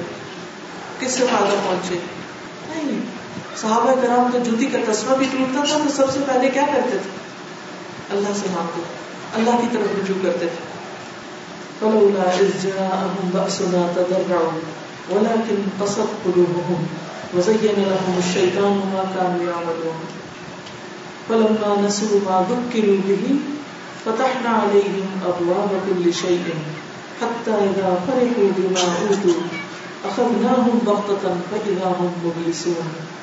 پھر جب ان پر ہمارا عذاب آیا تو وہ کیوں نہ گڑ گڑائے یعنی اللہ کی طرف رجوع کیوں نہ کیا؟ مگر ان کے دل تو بہت سخت ہو گئے۔ یعنی مشکلات ہوں گے اللہ کی طرف نہیں آئے۔ اور جو کام وہ کر رہے تھے، شیطان نے انہیں وہی کام خوبصورت بنا کر دکھا دیے۔ پھر جب انہوں نے وہ نصیحت بھلا دی جو انہیں کی گئی تھی، تو ہم نے ان پر خوشحالی کے تمام دروازے کھول دیے۔ یہاں تک کہ جو کچھ ہم نے انہیں دیا تھا، وہ اس میں مگن ہو گئے۔ تو ہم نے انہیں اچانک پکڑ لیا، پھر وہ مایوس ہو گئے۔ یہ بھی اللہ کا ایک طریقہ ہے کہ اللہ تعالیٰ انسان کو مشکل میں مبتلا کرتا ہے کہ بندہ اللہ کی طرف رجوع کرے۔ لیکن بندہ جب اس حال میں نہیں پلٹتا، تو پھر اللہ تعالیٰ اس کو خوشحالی کی نعمت سے آزماتا ہے۔ اور بندہ اگر پھر اللہ کی طرف رجوع نہیں کرتا، تو پھر اچانک پکڑ آتی ہے اور اس وقت انسان کے ہاتھ میں کچھ بھی نہیں ہوتا۔ پھر اسی طرح ایک اور بات بھی سمجھنے کی ہے کہ کچھ اور بری عادات اور برائیاں اور خامیاں اور خصوصاً اخلاقی برائیاں انسان کے ایمان کو کمزور کرتی ہیں یا ایمان کی دشمن ہوتی ہیں۔ حدیث میں آتا ہے، لا يجتمعان في قلب عبد الايمان والحسد۔ کسی بندے کے دل میں ایمان اور حسد دونوں چیزیں اکٹھی نہیں رہتی۔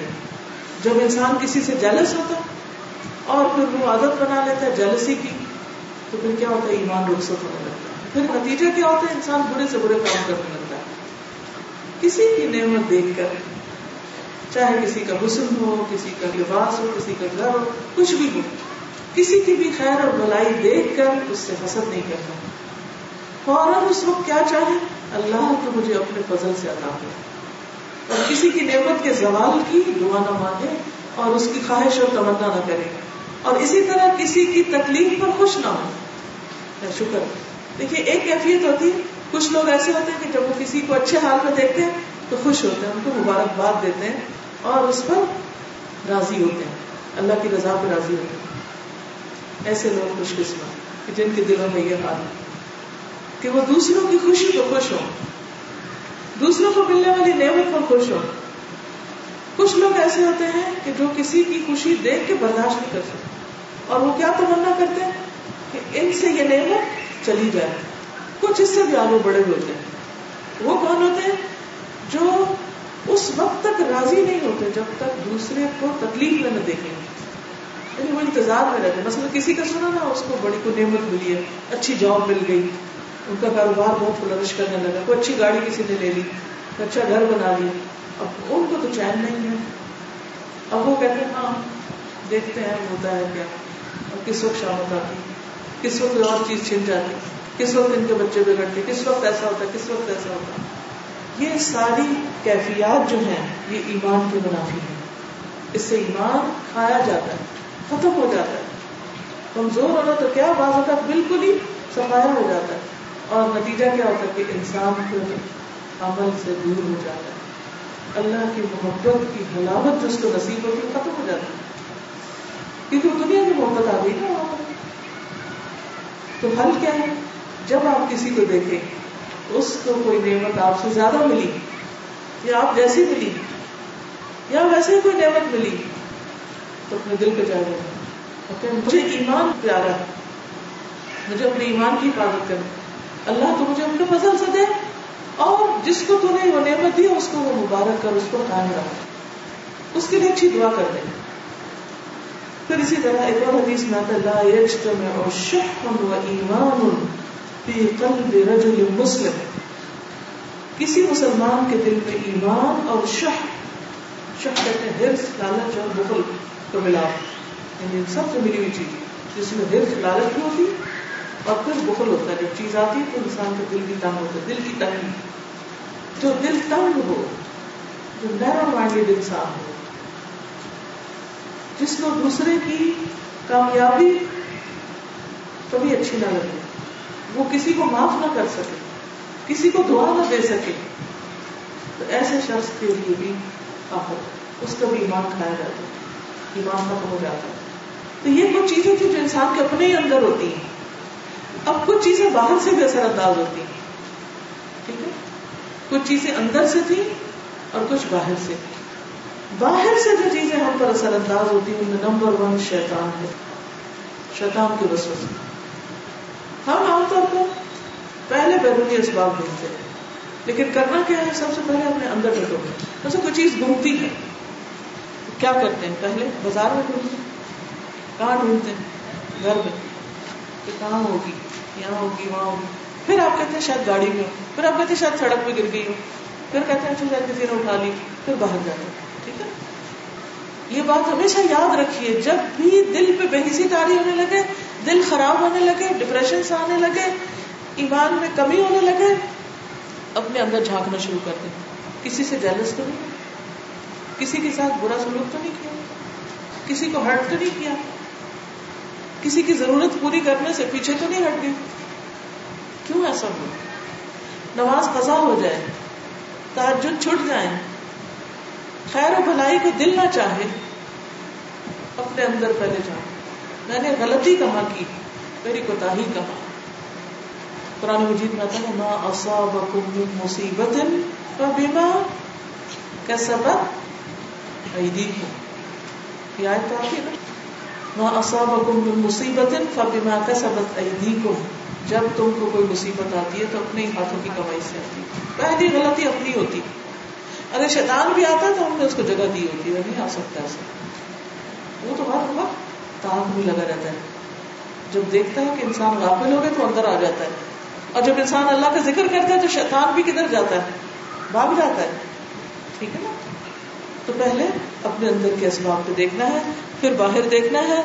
شیطان نے کہا تھا، قال فبما اغويتني لاقعدن لهم صراطك المستقيم ثم لآتينهم من بين ايديهم ومن خلفهم وعن ايمانهم وعن شمائلهم ولا تجد اكثرهم شاكرين. تو نے مجھے گمراہ کیا تو میں بھی تیرے سیدھے رستے پر بیٹھ رہوں گا۔ پھر انسانوں کو آگے سے، پیچھے سے، دائیں سے، بائیں سے، ہر طرف سے گھیروں گا اور اپنی راہ پہ ڈال دوں گا اور تو ان میں سے اکثریت کا شکر گزار نہ پائے گا۔ سب سے پہلی چیز، شیطان کے وسوسے کی علامت نہ شکر پن نہ شکر انسان راضی نہیں، جو نعمت اس کو ملی وہ نظر ہی نہیں آتی۔ خوشیاں ختم ہو جاتی۔ کیونکہ جو شکر گزار دل ہوتا ہے ہمیشہ خوش رہتا ہے۔ کیونکہ اس کو احساس ہوتا ہے مجھے کچھ ملا ہوا ہے۔ تو جس کو یہ احساس ہو کہ مجھے کچھ ملا ہوا ہے، وہ لازمن خوش ہوگا۔ تو جب آپ بیزار ہو اور اپنے آپ پہ غصہ آ رہا ہو اور کوئی چیز اچھی نہ لگتی ہو اور کوئی چیز انجوائے نہ کریں، تو کیا ہوگا؟ نہ لوگ اچھے لگے نہ کھانا اچھا لگے، نہ کپڑا اچھا لگے۔ نہ کوئی اور کام اچھا لگے، کسی چیز پہ چین ہی نہیں، راضی نہیں۔ کیا ہے؟ نہ شکرا پڑنا اللہ نے نعمتیں چاروں طرف بکھیر دی ہیں، کیوں نہیں نظر آتی؟ شیطان دیکھنے نہیں دے رہا۔ فوراً اس کے پردے سے باہر نکلنے کی کوشش کرے کیونکہ شیطان آنکھوں کے آگے پردہ ڈال دیتا ہے۔ اور پھر انسان کو اللہ کی نعمتیں بھلوا دیتا ہے۔ پھر اسی طرح دنیا کی محبت۔ جب ہم دوسروں کے پاس دنیا کا مال و متا دیکھتے ہیں، دنیا کی ترقی دیکھتے ہیں تو میرا دل اس میں کھو جاتا ہے اور ہم غمگین ہو جاتے ہیں۔ کبھی ہو نہیں سکتا کہ آپ دنیا دار لوگوں کے بیچ میں بیٹھے اور غم زدہ ہو کر نہ اٹھے۔ لازمی ایسے ہوگا۔ اور یہ ہو نہیں سکتا کہ آپ اللہ والے کے بیچ میں بیٹھے اور اللہ کا ذکر کریں اور آپ خوش ہو کر نہ اٹھے۔ چاہے آپ کو کچھ بھی نہ ملے۔ کوئی دنیا کی چیز نہیں مل رہی آپ کو، لیکن آپ کو دل کی ایک ایسی راحت، سکون اور خوشی ملتی ہے کہ جو ہر چیز اس پہ قربان اور جب آپ دنیا میں اپنے سے اوپر والوں کے ساتھ ملتے ہیں، تو آپ کو حقیقی طور پر دیکھتے ہیں۔ آپ کو اپنے سے چھوٹا دیکھتے ہیں۔ کبھی آپ کا مذاق اڑاتے ہیں، کبھی آپ کو کوئی تانا سنا دیتے ہیں، کبھی آپ کو ذلیل کرتے ہیں۔ اور پھر آپ کے دل کا حال کیا ہوتا ہے؟ ان دونوں کیفیات کو یاد کریں، سوچیں۔ کہاں سے اٹھے تھے تو دل بوجھل لے کے اٹھے، اور کہاں سے اٹھے تو جو بوجھل لے کے گئے تھے وہ بھی ہلکا ہو گیا اور خوش خوش باہر نکلے۔ تھے بہت بڑا فرق ہے، لیکن ہم نہیں سمجھتے۔ جن کے دلوں میں تقوی ہوتا ہے، اللہ کی سچی محبت ہوتی ہے، وہ انسانوں کی قدر کرتے ہیں وہ انسانوں سے محبت کرتے ہیں۔ وہ انسانوں کو ان کی غلطیوں کے باوجود قبول کرتے ہیں۔ وہ انسانوں کے لیے ججمنٹل نہیں ہوتے۔ وہ ان کے لیے بڑا دل رکھتے ہیں۔ ایسے لوگوں کے پاس آپ بیٹھتے ہیں تو آپ سوچتے ہیں اچھا میں سمجھتے تھے کہ پتا میرے بارے میں کیا سوچیں گے، لیکن ایسا تو کسی نے کچھ نہیں سوچا۔ آپ ان کے شر سے محفوظ ہوتے ہیں۔ وہ آپ کو تانے نہیں دیتے، وہ شکر نہیں کرتے، وہ شکایتیں لے کے نہیں بیٹھتے، وہ شکر گزار ہوتے ہیں۔ آپ انہیں کچھ بھی نہ دیں تب بھی وہ شکر گزار ہوں گے۔ لیکن دنیا دار لوگ آپ کو اپنا سب کچھ بھی دیتے تو شکر گزار نہیں کیونکہ ان کی ہرس اور لالچ بڑی ہوئی۔ نبی صلی اللہ علیہ وسلم کو کیوں کہا گیا؟ وَاصْبِرْ نَفْسَكَ مَعَ الَّذِينَ يَدْعُونَ رَبَّهُمْ بِالْغَدَاةِ وَالْعَشِيِّ وَلَا تَعْدُ عَيْنَاكَ عَنْهُمْ تُرِيدُ زِينَةَ الْحَيَاةِ الدُّنْيَا وَلَا تُطِعْ مَنْ أَغْفَلْنَا قَلْبَهُ عَنْ ذِكْرِنَا وَاتَّبَعَ هَوَاهُ وَكَانَ أَمْرُهُ فُرُطًا سورۃ کہف کی آیت ہے جمعے کو پڑھتے ہوں گے۔ آپ صلی اللہ علیہ وسلم سے فرمایا جا رہا ہے کہ آپ اپنے آپ کو جوڑ کے رکھیں، جما کے رکھیں۔ کن کے ساتھ؟ ان لوگوں کے ساتھ جو اپنے رب کو صبح شام پکارتے ہیں۔ ان کی مجلس میں بیٹھے ان کے ساتھ بیٹھے ان کی کمپنی اختیار کریں۔ یہ ایمان کی کمزوری کا علاج ہے۔ ان کی کمپنی پہ بیٹھیں گے تو کیا ہوگا؟ ایک دم ایمان اوپر ہوگا۔ اور ان سے آپ کی نگاہیں نہ پھرے یعنی ان کو اگنور نہیں کرنا۔ اور ان لوگوں کی اطاعت نہ کرے جن کے دلوں میں ہم نے غافل کر دیا۔ بلا تو منافل نہ لوگوں ذکر نہ اس کی پیروی نہیں کرنی جس کا دل ہمارے ذکر سے واقف ہے، جس کو اللہ کی یاد نہیں آتی۔ اور وہ اپنی خواہشات کے پیچھے دوڑ رہا ہے۔ ایک کے بعد ایک، خواہش ایک کے بعد ایک، خواہش۔ اور اس کے معاملات بکھرے ہوئے یہ بھی کر لو، وہ بھی کر لو، بڑی بڑی تمنا آرزویں بڑی بڑی پلاننگ کرتا کرا تھا، کچھ بھی نہیں۔ ہاتھ میں اس کی کچھ بھی نہیں۔ تو جو لوگ خود ملخبت ذہن کے ہوتے ہیں، پراگندہ حال ہوتے ہیں فوکس نہیں ہوتے، زندگی میں کوئی مقصد نہیں، وہ آپ کو بھی کوئی مقصد بنا دیتے ہیں۔ ایسی بری سوچوں سے بچنا چاہیے۔ اچھی کمپنی اللہ کی یاد رکھنے والوں کی کمپنی یہ بہت ضروری ہے۔ پھر آپ دیکھیں کہ جب دنیا والوں کے پاس آپ بیٹھتے ہیں اور دنیا کی محبت دل میں آتی ہے، تو پھر بھی انسان کا دل بوجھل ہوتا ہے۔ اللہ تعالیٰ فرماتے اعلموا انما الحیات الدنیا لعب و لہو وزینت و تفاخر بینکم و تکاثر فی الاموال والاولاد۔ کمثل غیث اعجب الكفار نباته، ثم يهيج فتراه مصفرا، ثم يكون حطاما۔ وفي الآخرة عذاب شديد ومغفرة من الله ومغفرة من الله ورضوان وما الحياة الدنيا إلا متاع الغرور۔ جان لو۔ دنیا کی زندگی محض کھیل، تماشا، زینت و آرائش۔ تمہارا آپس میں ایک دوسرے پہ فخر کرنا بال و اولاد میں ایک دوسرے سے زیادہ حاصل کرنے کی کوشش کرنا۔ جیسے بارش ہوئی تو اس کی نباتات نے کاشتکاروں کا دل خوش کر دیا۔ پھر وہ جوبن پہ آتی ہے، پھر زرد پڑتی دکھائی دیتی ہے، پھر آخر گھس بن جاتی ہے۔ یعنی دنیا بھی ایسے ہی پرانی ہو جاتی۔ آپ نیا فرنیچر گھر میں لاتے ہیں۔ کچھ عرصے کے بعد، اٹھا کے بعد پھینکتے ہیں، کیونکہ اس میں کوئی رونق زینت نہیں رہی۔ جبکہ آخرت میں ایسی غفلت کی زندگی کا بدلہ کیا ہے؟ سخت عذاب۔ اور ایمان والوں کے لیے اللہ کی بخشش اور اس کی رضا ہے۔ اور دنیا کی زندگی تو محض دھوکے کا سامان ہے۔ انسان ایک کے بعد ایک چیز کے اوپر ہاں کتنی خوبصورت۔ یہ بہت اچھی ہے، صرف کوالٹی بہت اچھی۔ اے ون لیکن اے ون کا حال کیا ہوتا؟ ہے کسی مشینری کو دیکھیں، گاڑی کو دیکھیں، فرنیچر کو دیکھیں کارپیٹ کو دیکھیں ڈیکوریشن کو دیکھیں، اعلیٰ سے اعلیٰ گھر کو دیکھیں، کچھ عرصے کے بعد رینوویشن چاہیے ہر چیز پرانی ہوتی ہے۔ نہ بھی استعمال کریں، اور پرانی ہوتی ہے۔ استعمال کرنے سے بھی ہوتی ہے، نہ کرنے سے بھی ہوتی ہے۔ اگر آپ اپنے گھر بند کر کے آ جائیں، کچھ عرصے کے بعد جائیں، تو ایسا لگتا ہے جیسے ہر چیز نیچے آنے لگے یہ ہے دنیا کی زندگی کا کام۔ ساری رونقیں ختم ہو جاتی لیکن نقصان کیا ہوتا ہے؟ دل بجنے لگتا ہے۔ دل میلا ہو جاتا ہے۔ نبی صلی اللہ علیہ وسلم نے فرمایا، مجھے تم پر محتاجی کا ڈر نہیں ہے۔ مجھے خوف اس بات کہ تم پر دنیا کشادہ کر دی جائے گی۔ جس طرح تم سے پہلوں پہ کشادہ کی گئی، پھر پہلوں کی طرح تم اس کے لیے رغبت کرو گے۔ جس طرح وہ ہلاک ہوئے یہ تمہیں بھی ہلاک کرے گی۔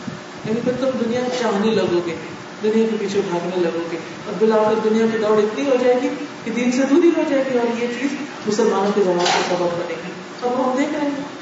پھر اسی طرح مال اور اولاد کا فتنہ۔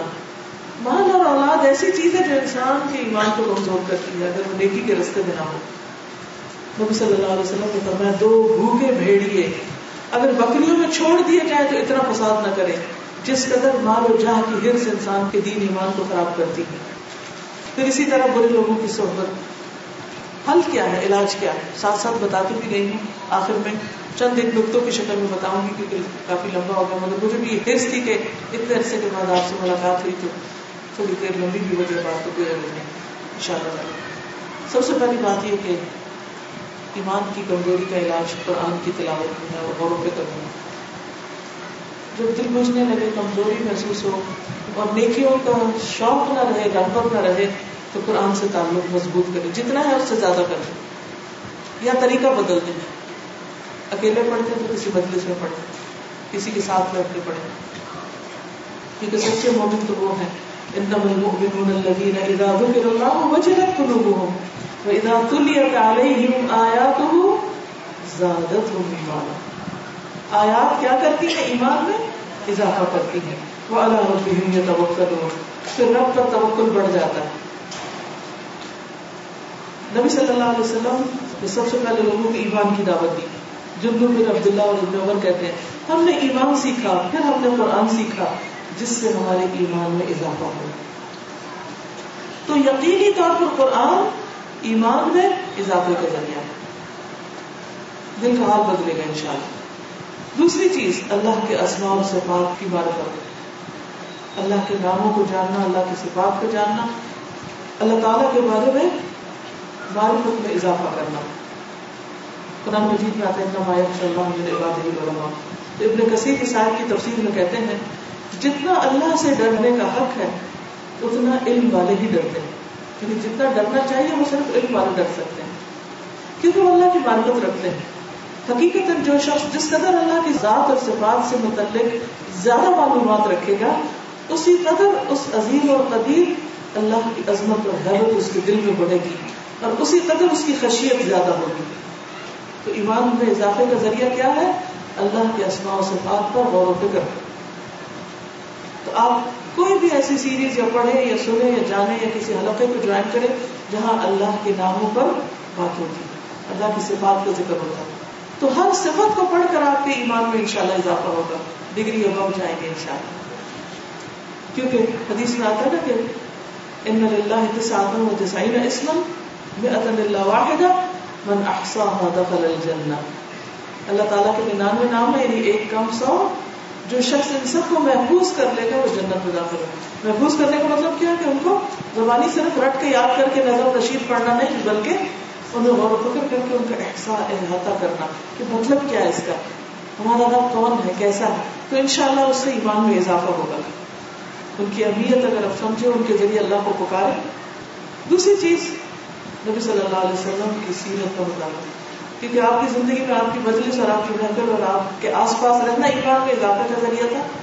اور آپ کے بعد آپ کی بات آپ کون تھے؟ آپ کے اخلاق، آپ کے معاملات کیسے تھے؟ آپ کے لوگوں کے ساتھ تعلقات کیسے تھے؟ یہ ہو نہیں سکتا کہ آپ سیرت کے واقعات پڑھیں اور آپ کے آنسو نہ نکلیں۔ ہو نہیں سکتا۔ لازمن آپ کا ایمان بڑھے گا۔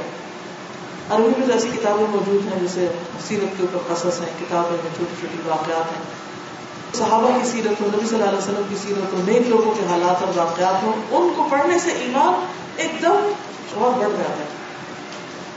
اس کا مطالعہ خود بھی کیجیے یا ایسی مجالس کو جوائن کیجیے صنف صالحین کی سیرت کا مطالعہ۔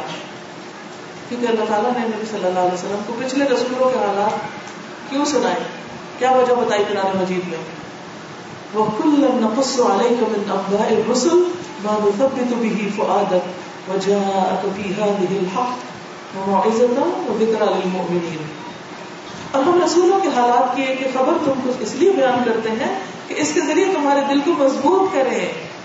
قرآن مجید میں جو واقعات بیان ہوئے ہیں وہ دلوں کو مضبوط کرنے کے لیے۔ ٹھیک ہے، وہ تو آپ قرآن مجید میں پڑھ لیں گے۔ لیکن صحابہ کے حالات، اسلامی شخصیات کے نیک لوگوں کے سراف اللہ دین انعام علیہ ان شاء اللہ اس کے ذریعے آپ کا ایمان بہت مضبوط ہوگا۔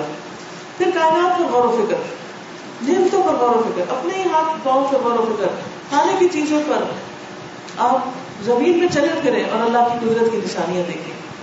یار ابھی تو نے کیا کچھ بنایا؟ تو کتنا عظیم ہے، کتنے رنگ اس نے پیدا کی ہم نے تو اس زمین کے اوپر پائے جانے والی چیزوں کا بھی احاطہ نہیں کیا کہاں یہ کہ باقی کائنات میں اللہ نے کیا کچھ بنا رکھا ہے۔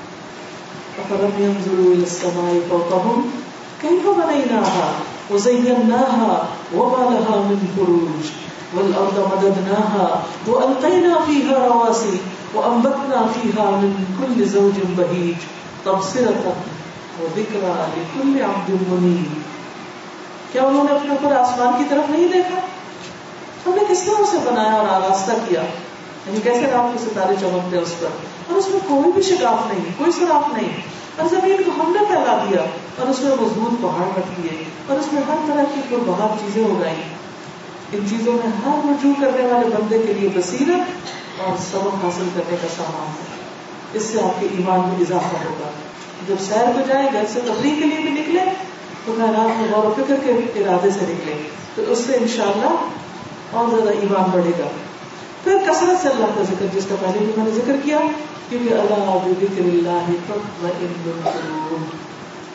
دلوں کی دہشت اور بے چینی اور پریشانی کس سے دور ہوتی ہے؟ اللہ کے ذکر سے۔ اور بندہ جب تنہائی میں اللہ کو یاد کرتا ہے، تو اللہ تعالیٰ اکیلے میں یاد کرتے جب سب کے بیچ میں یاد کرتے تو اللہ تعالیٰ اس سے بہتر مجلس میں یعنی فرشتوں کے مجلس میں اس بندے کا ذکر کرتے ہیں۔ پھر نیک کام نیک کام انسان کو اللہ کے کو بتا کرتے ہیں؟ ایمان میں اضافے کا ذریعہ بنتے ہیں نبی صلی اللہ علیہ وسلم نے فرمایا، اللہ تعالیٰ فرماتا ہے، میرا بندہ جن عبادات سے میرا قرب حاصل کرتا ہے، اور کوئی عبادت مجھ کو اس سے زیادہ پسند نہیں جو میں نے اس کو فرض کی ہے۔ یعنی فرائض کی ادائیگی اللہ کی قرب کا ذریعہ بنتی ہے۔ میرا بندہ فرض ادا کرنے کے بعد جو نفل ادا کرتا ہے، تو اس سے اتنا نزدیک ہو جاتا ہے کہ میں اس سے محبت کرنے لگتا ہوں۔ یعنی نوافل اللہ کی محبت میں اضافے کا ذریعہ بنتے ہیں۔ پھر نیک لوگوں کی صحبت اور بری صحبت سے بچنا۔ جس سے پہلے میں نے ذکر کیا نا کہ نبی صلی اللہ علیہ وسلم کو حکم کیا کہ آپ اللہ کو یاد کرنے والوں کے ساتھ بیٹھا کریں۔ ابن مسعود کہتے ہیں، رسول اللہ صلی اللہ علیہ وسلم نے فرمایا ان قریب بعد کے زمانے میں ایسے لوگ ہوں گے جو مسجدوں میں حلقے کی صورت میں بیٹھیں گے۔ ان کی سب سے بڑی فکر دنیا ہوگی۔ بیٹھیں گے مسجد میں لیکن سوچیں گے دنیا۔ ایسے لوگوں کے پاس نہ بیٹھنا؟ اللہ تعالیٰ کو ایسوں کی کوئی ضرورت نہیں۔ جس سے کیا پتا چلتا ہے، جس مجلس میں بیٹھ کے آپ کی دنیا کے شوق میں اضافہ ہو، دین کی محبت کا ہو، سمجھو کہ وہ دین کے نام پر دنیا حاصل کرنے کا ذریعہ اس سے دور ہو جائے۔ یہ کرائٹیریا ہمیں دیا گیا ہے۔ کیونکہ انسان صرف تنہائی میں اس کا ایمان مضبوط نہیں ہوتا، اس کو دوسرے بندوں کے بیچ میں بیٹھ کر اللہ کا ذکر کرنے سے زیادہ ایمان بڑھتا ہے۔ جیسے حضرت معاذ نے کہا تھا ایک صحابی سے صحیح بخاری کی روایت ہے کہ اجلس بنا اب ہمارے ساتھ بیٹھو ایک گھڑی کے لیے ایمان لے آئے۔ یہی ایمان بڑھانے کا ذریعہ ہے۔ یعنی اکٹھے بیٹھ کے بات کریں، اللہ کی۔ حضرت حسن بصری کہتے ہیں، رحمہ اللہ، کہ ہمارے بھائی ہمارے گھر والوں سے زیادہ قیمتی ہے۔ یعنی دینی بھائی ہمارے اپنے حقیقی بھائیوں سے زیادہ قیمتی ہے ہمارے لیے۔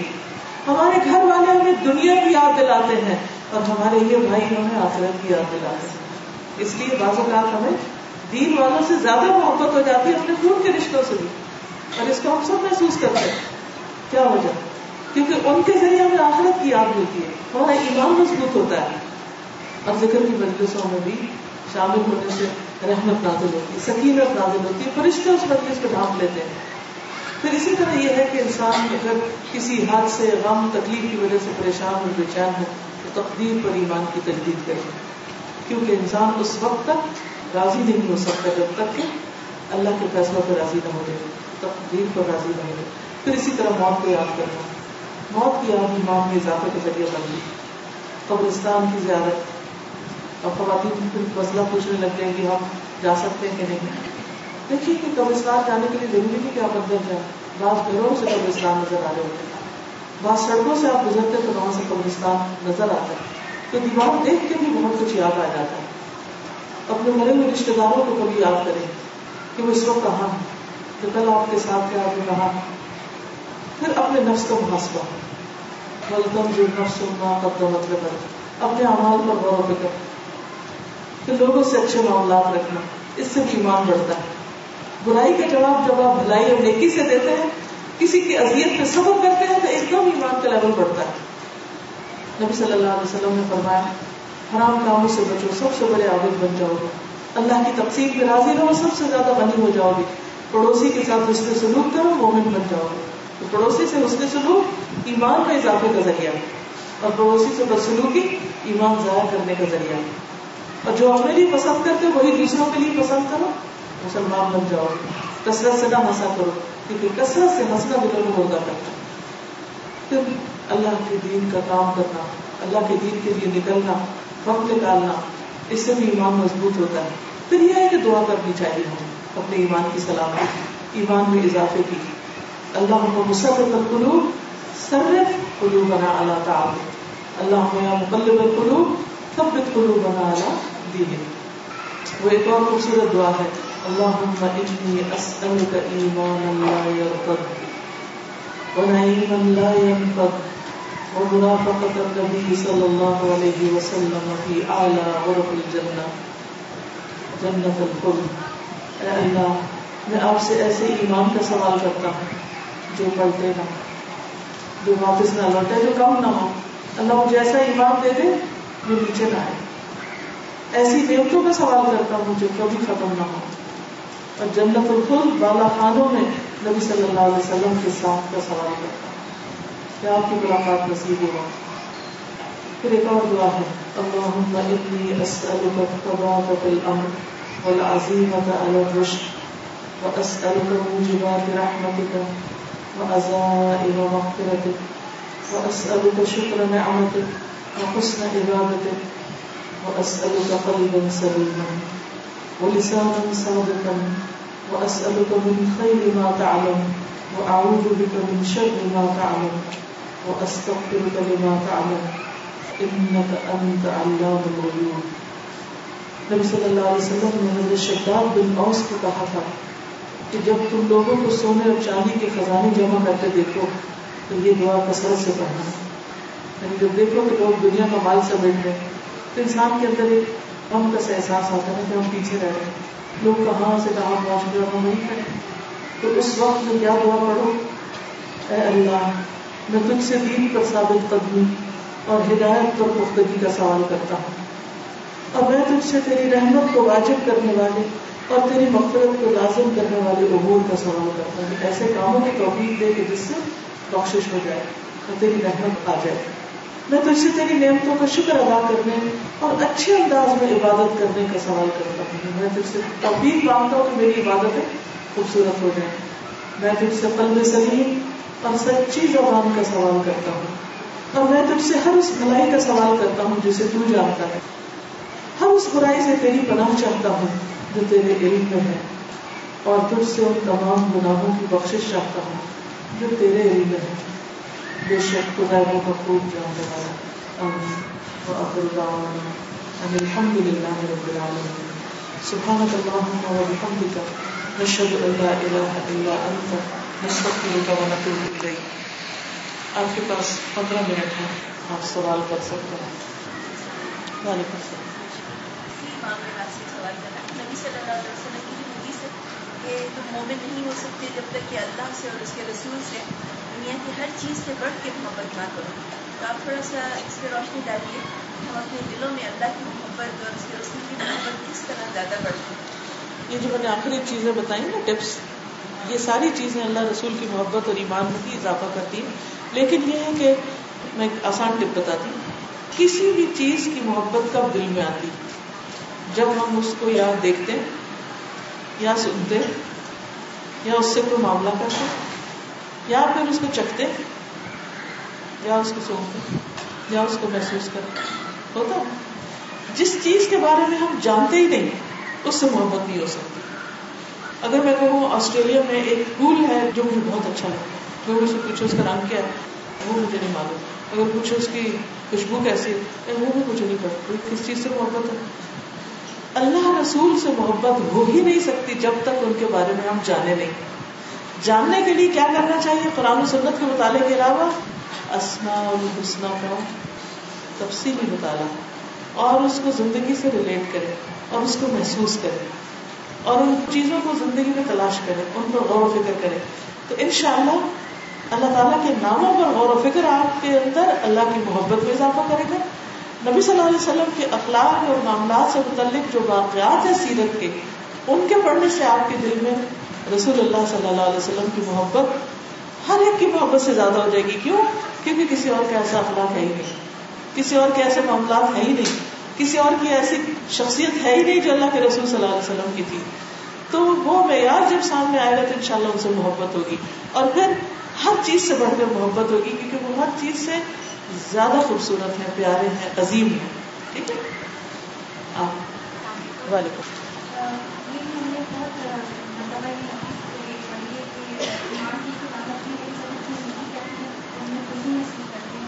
اور جب کوئی برائی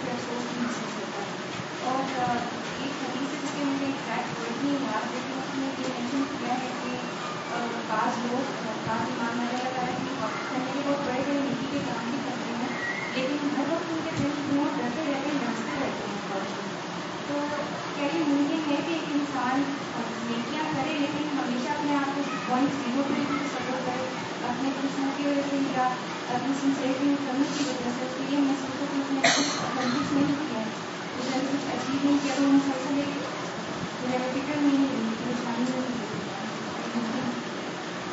جی آپ نے درست فرمایا کہ مومن کا دل جو ہوتا ہے وہ ڈرتا رہتا ہے۔ جیسے سورت المؤمنون میں وہ آیت آتی ہے والذین یؤتون ما آتوا وقلوبهم وجلة انہم الی ربهم راجعون۔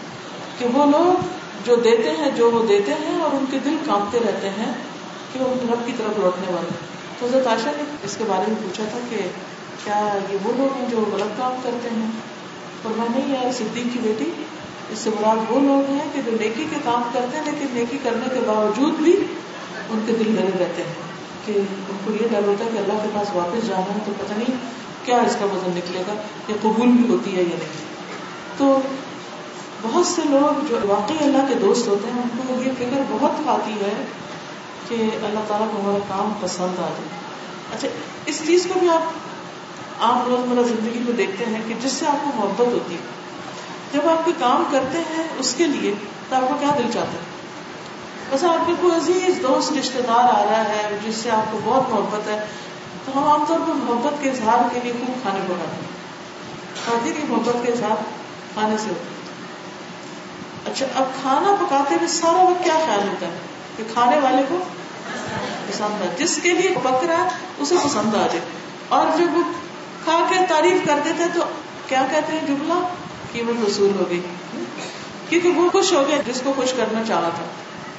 تو آپ دیکھیے کہ اللہ تعالیٰ کے ساتھ جب ہمارا تعلق ہوتا ہے، ہم نماز پڑھتے ہیں، ہم کہتے ہیں، نہیں، اچھی نہیں پڑھی گئی۔ ابھی ہمیں اور اچھی پڑھنی ابھی اور اچھی پڑھنی پھر پڑھتے پھر دھڑک دل کو قرار آتا ہے، پھر سوچتے ہیں اچھا اللہ تعالیٰ آپ قبول کر لیں ریا کاری نہ پھر خفیہ عمل کرنے کو دل چاہتا ہے۔ یہ کہتے ہیں کہ چھپا کے، کیونکہ اللہ کے لیے کرنا چھپا کے کسی کو پتا نہ چلے۔ لیکن جب انسان کا فوکس ہٹتا ہے، اللہ سے ہٹ کے کچھ اور جاتا پھر انسان انہیں کے لیے عمل کرنے لگتا ہے یہ کہیں کہ کیا ہو، کتنے بڑے لوگ ہیں، عبادت گزار ہیں، کیسے ہیں، کیسے تو دل کی درستگی کا انحصار اس بات پر آپ اپنے اندر دیکھ سکتے ہیں کہ پھر وہ انسان کے اندر ایک خاص قسم کی خشیت پیدا ہوتی ہے وہی ہے جس کا ذکر ہمیں پڑھا نا یکش اللہ نے باد علماء جی۔ سوال کرنے والا خود اپنا سوال کرے گا۔ جی۔ وعلیکم السلام۔ جی۔ یعنی کاموں میں اعتدال رکھنا چاہیے کہ ایسا نہ ہو کہ ایک وقت میں بہت کام کرے اور پھر کچھ بھی نہ کرے۔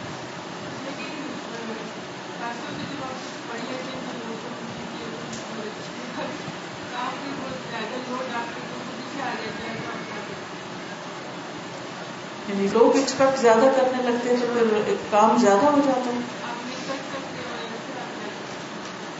اس میں دیکھیے کہ جب ہم اللہ کے لیے کام کرتے ہیں تو جتنا کر سکتے ہیں اتنا ہی کرتے ہیں۔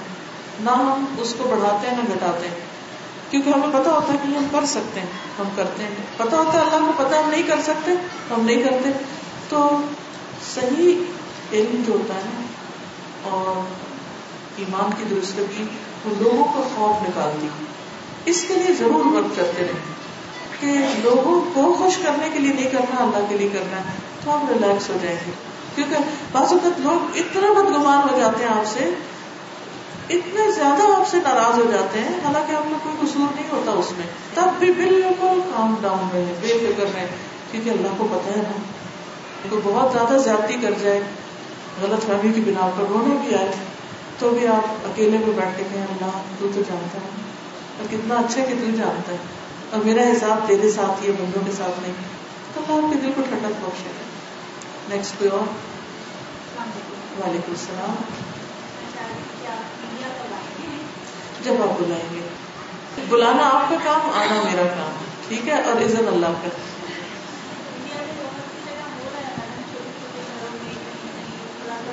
ہاں مجھے پتا چلتا رہتا ہے۔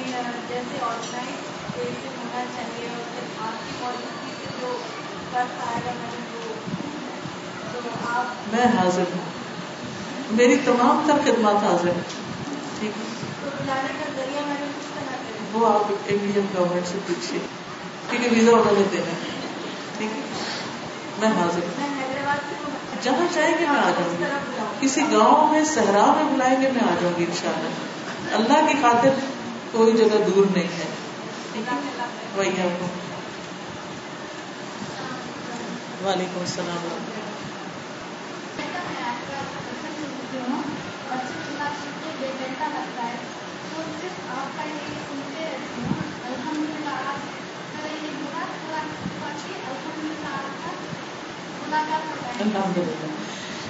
ٹھیک ہے یہ ان کا ہی نہیں اوروں کو بھی دل چاہ رہا ہوگا۔ اب آپ تھوڑی دیر کے لیے سوچیے کہ میں ایک ہوں اور آپ بہت سارے ہیں۔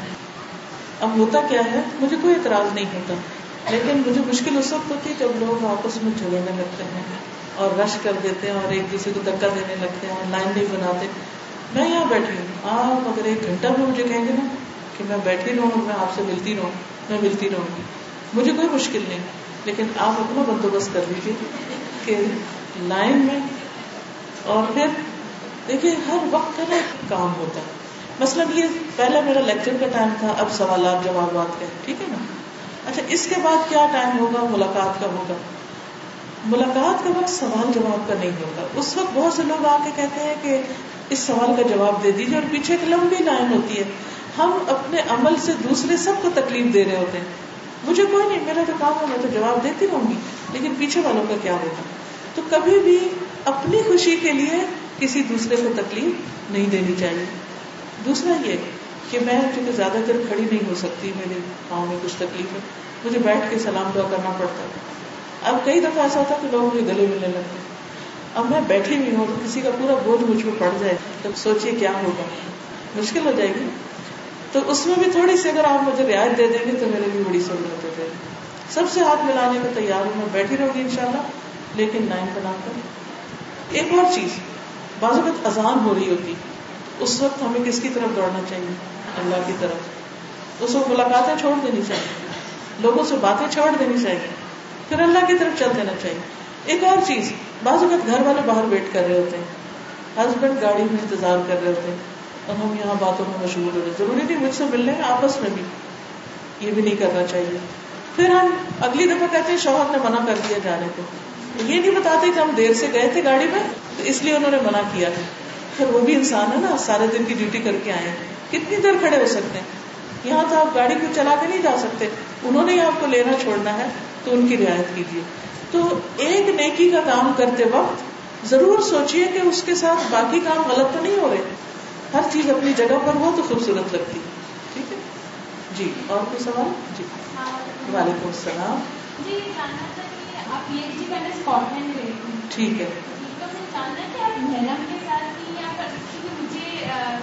کافی شوق تھا کہ آپ کو دیکھا بازو پڑی تھی۔ تو دیکھا تھا کہ ہم نے حدیث سائنس میں میل کی تھی الحمد للہ تو امی جان پوچھتی رہتی تھی کہ میں اکیلی جا سکتی ہوں۔ تو مجھے شیور نہیں تھا کہ محرم کے ساتھ جانا ہے، نہیں جانا ہے۔ تو وہی پوچھنا تھا میں شادی کے بعد گئی تھی اور آپ بھی شادی کے بعد ہی جائیے گا۔ اس میں کئی اعتبار سے بہت سہولت رہتی۔ ہے کیونکہ نئی جگہ، نیا ملک، اللہ تعالیٰ نے ہمیں یہ حکم کیوں دیا ہے؟ ہماری سیکورٹی کے لیے نا۔ ہماری آسانی کے لیے۔ جب ہم اس حکم کے بغیر کچھ کام کرتے ہیں تو پھر ہمارے لیے مشکلات ہو جاتی۔ ہیں تو ان شاء اللہ تعالیٰ پڑھنے میں کوئی مشکل نہیں، کہیں نہیں روکا کہ عورت بس اتنا پڑھے اور اتنا نہ پڑھے۔ جتنا آپ پڑھ سکتے ہیں، صلاحیتوں کو دبانا نہیں چاہیے عورتوں کی، لیکن اگر جب تک جانے کا موقع نہیں مل رہا تو آپ اس وقت میں کچھ اور کر لیجیے جی نیکسٹ وعلیکم السلام۔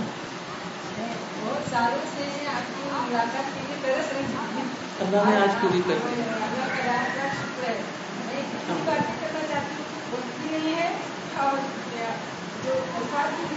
دعا کریں، اللہ تعالیٰ آپ سب کو جنت میں لے جائے اور وہاں اور کوئی کام نہیں ہوگا باتوں کے سوا کھانا بھی پکا پکایا ملے گا اور کوئی پریشان نہیں کرے جی ضرور۔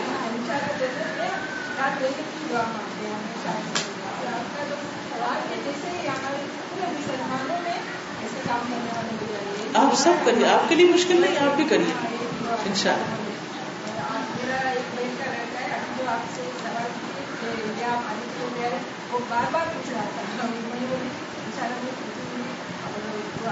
سب کو بتا دیجیے میں تیار ہوں آنے کو، ٹھیک ہے؟ کوئی بھی راہ ٹھیک ہے ان شاء اللہ میں جیسے میرا خیال اتنا آپ کی صورت چاہتی ہوں میں جیسے میں امام کو سوچتی ہوں کہ آپ کے بازو میں کرسی چاہیے آپ کو بیٹھ دیتے میرا میرا بتائیے میں کیسے بھی آپ سے ملاقات یا وہ باتیں کر سکتی ہوں وہ ملے نہیں مجھے سب سے خوشی السلام علیکم۔ وعلیکم السلام۔ اچھا وہ کہتے ہیں کہ السلام علیکم۔ جو لوگ نماز پڑھتے ہیں اور روزہ نہیں رکھتے لیکن نیک کام کرتے ہیں۔ تو ان کی اجر کے بارے میں آپ کیا اجر کے بارے میں؟ دیکھیے، ہر عمل کا الگ حساب ہوگا نا، نماز کا الگ، روزے کا الگ۔ تو اب یہ کہ جیسے جو لوگ زکوٰۃ نہیں دیتے، ان کے بارے میں ایک حدیث میں آتا ہے کہ حشر کے میدان میں وہ، ان کو ان کی سزا ملے گی۔ پھر آخر میں چاہے جنت میں بھیجے، اللہ تعالیٰ یا جہنم میں۔ پھر اللہ کا فیصلہ ہے کہ ان کے ساتھ کیا ہوتا ہے، کیا باقی ان کی نیکیاں اتنی زیادہ ہیں کہ اس گناہ کو کم کر دے الٹیمیٹلی حساب اللہ کے پاس۔ وعلیکم السلام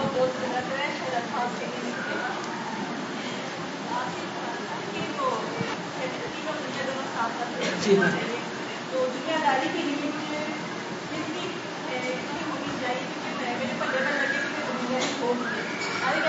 نہیں ہے میں سب کچھ کرتی ہوں لیکن پھر بھی مطلب خوش نہیں ہوتے خاص کے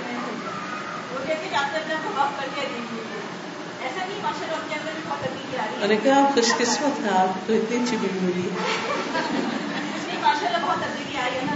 ان مطلب سے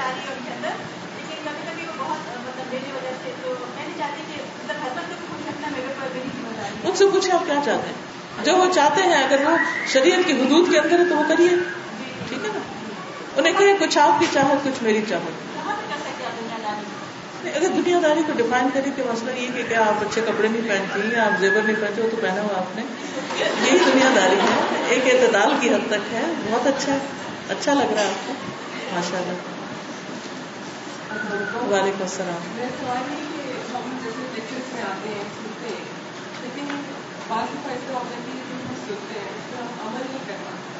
مطلب ٹھیک ہے۔ ایک چیز سے شروع کر لیجیے کیونکہ ایک نیکی دوسری کو راہ دیتی ہے۔ ایک سے شروع کر لیجیے مثلاً آج بہت ساری باتیں ہو گئی نا، کیونکہ لالچ یہ تھی کہ پتہ نہیں پھر کب ملیں گے۔ یہی موقع کب آئے تو اس لیے آج ہی جتنا ہے آپ کو دے دیں۔ تو اس میں یہ ہے کہ ساری باتیں آپ کو یاد نہیں رہیں گی، لیکن کوئی ایک نقطہ ابھی سے ہی سوچ لیجیے مثلاً ذکر کے اسٹیکر لگانے گھر جا کے، ٹھیک ہے؟ ایک سے شروع کیجیے اگر آپ کو اس ایک کی توفیق ہو گئی تو انشاءاللہ اس سے اگلا اسٹیپ مل جائے گا۔ اگلے سے اگلا ملے گا، اگلے سے اگلا ملے گا۔ نیکی نیکی کو دعوت دیتی ہے ٹھیک ہے؟ نیکسٹ وعلیکم السلام۔ وہی آپ کو۔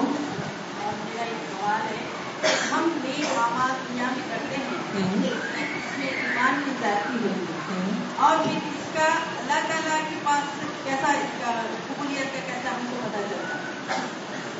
اور نیکیوں کی توفیق ملتی ہے۔ نیکیوں پر استقامت نصیب ہوتی ہے۔ سمیہ وعلیکم السلام۔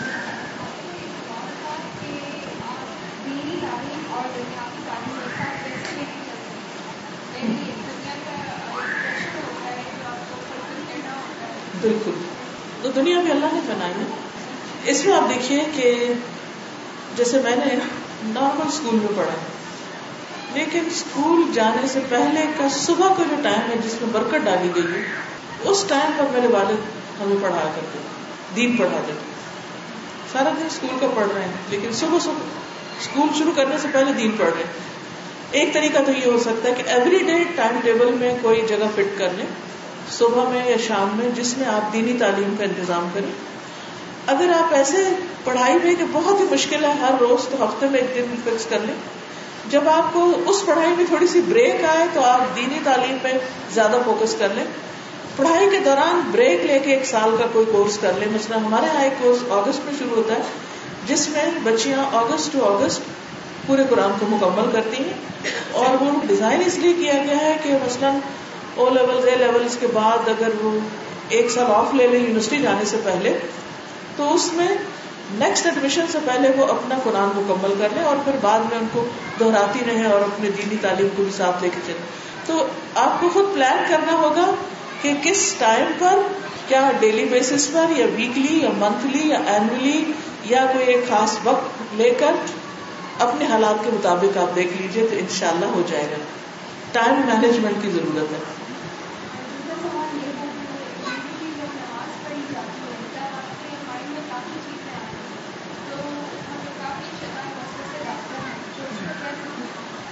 اچھا ایک بات ہے سب ایک ایک سوال کرے تو اوروں کو بھی موقع مل جائے گا لیکن اس سوال کا میں جواب دے دیتی ہوں کہ جب آپ کا دھیان نہ لگ رہا ہو نماز میں تو پھر آپ نماز اور سلو کر دیں آہستہ کر دیں آہستہ آہستہ لفظ پڑھنے شروع کریں رکنا شروع کریں کہ کیا پڑھا کیا پڑھا کیا پڑھا ان شاء اللہ اس سے بہت فائدہ ہوگا۔ نیکسٹ وعلیکم السلام۔ میرا سوال ہے کہ آپ ڈیورنگ پیریڈ ہم نماز کے علاوہ ہر چیز کر سکتے ہیں؟ تو قرآن کے تعلق سے آپ تھوڑا سا روشنی ڈالیں کہ کس حد تک ہم جیسے جو قرآن کے طالب علم ہیں وہ قرآن مجید کی اگر حفظ کر رہے ہیں تو کنٹینیو کر سکتے ہیں اگر ترجمہ پڑھ رہے ہیں تو ترجمہ پڑھ سکتے ہیں تو اس کی رخصت موجود ہے۔ بن باس کا فتویٰ ہے اگر آپ خواتین کے مسائل والے جو فتوا ہے ان کو دیکھیں تو اس میں وہ انہوں نے حدیث بھی دی ہوگی۔ تو؟ بھی اپنی ریوائز کر سکتے ہیں نا ریویژن تو کر سکتے ہیں۔ کپڑے سے پکڑ لیجیے۔ گلوز پہن لیجیے یا کسی بھی طرح۔ نیکسٹ وعلیکم السلام۔ میرے لیکچرز کی سیریز ہے ہم اور ہمارے بچے۔ مثالی مام ان شاء اللہ اگر آپ اس کو پڑھیں گے تو اس میں بہت سی ٹپس آپ کو ملیں گی۔ ٹھیک ہے؟ صرف ایک چھوٹی سی چیز یہ کہ اگر ہم مدر ہوڈ کو for the sake of Allah accept کر لیں کہ یہ ہماری ریسپانسبلٹی ہے تو ان شاء اللہ ہم پھر اس کو سیکھنا شروع کریں گے۔ ماں بننا ایک کام ہے ایک ذمہ داری ہے۔ کسی بھی ذمہ داری کو ادا کرنے کے لیے اس کا طریقہ سیکھنا ضروری ہے۔ دنیاوی اعتبار سے بھی کتابیں پڑھی ہیں بچوں کی صحت صفائی وغیرہ کیسے؟ اور دینی اعتبار سے بھی ان کی تعلیم و تربیت کیسے؟ ان شاء اللہ تعالیٰ بہت سی کتابیں بھی ہیں اس پر لیکچر بھی ہیں۔ تھوڑا تھوڑا سنتے رہیے تو ان شاء اللہ فائدہ ہوگا۔ نیکسٹ السلام علیکم۔ وعلیکم السلام میں نے ابھی ٹیچر کی چھ مہینے ہو گئے ہیں قرآن پاک تفصیل سے پڑھنا شروع کیا ہے۔ اب حالات ایسے ہوتے ہیں ڈفرینٹ لوگوں کے ڈفرینٹ مائنڈ سیٹ ہیں۔ مطلب جس طرح میں جن کو فالو کرتی ہوں، وہ بھی آپ لیکچر سے جن بتاتی ہیں، ان کا مائنڈ سیٹ اور ہے۔ کسی اور سے بات کریں، اس کا مائنڈ سیٹ اور ہے۔ جس طرح بارہ ربی الاول، وہ کچھ لوگ کہتے ہیں یہ بدت ہے اور بڑی دلیل کے ساتھ کہتے ہیں۔ میں نے جی جن کی میں لیکچر سنا محبت مولانا صاحب ماشاء اللہ مشہور اسکالر آئے وہ کہتے ہیں نہیں یہ بدت نہیں ہے اس کو منائے پھر میں نے سنا کہ جی آپ لوگ قرآن پاک پڑھ کے بخش نہیں سکتے بخشے والے کو آپ کیا قرآن پاک بخش رہے ہو تو ایک لائف اسٹائل کچھ لوگ کہتے ہیں کہ نہیں جی ایک منہ ہے ان کو بھی مطلب ڈفرینٹ مائنڈ سیٹس ہم لوگ کس چیز پہ جائیں جی بہت اچھا سوال کیا آپ نے۔ اس میں آپ دیکھیے کہ جو بھی کوئی شخص کوئی ایسی بات کرتا ہے، تو آپ اس سے ایک سوال کیجیے کہ اس پر مجھے قرآن مجید کی کوئی آیت دکھا دیجیے اور نبی صلی اللہ علیہ وسلم کی کوئی صحیح حدیث بتا دیجیے کہ آپ نے ایسا کیا۔ مثلاً آپ نے دو چیزیں مینشن کی کہ نبی صلی اللہ علیہ وسلم کی ولادت کا دن منانا چاہیے کہ نہیں۔ ہمیں ضرور دیکھنا چاہیے کہ کیا نبی صلی اللہ علیہ وسلم نے اپنی زندگی میں اپنا برتھ ڈے سیلیبریٹ کیا؟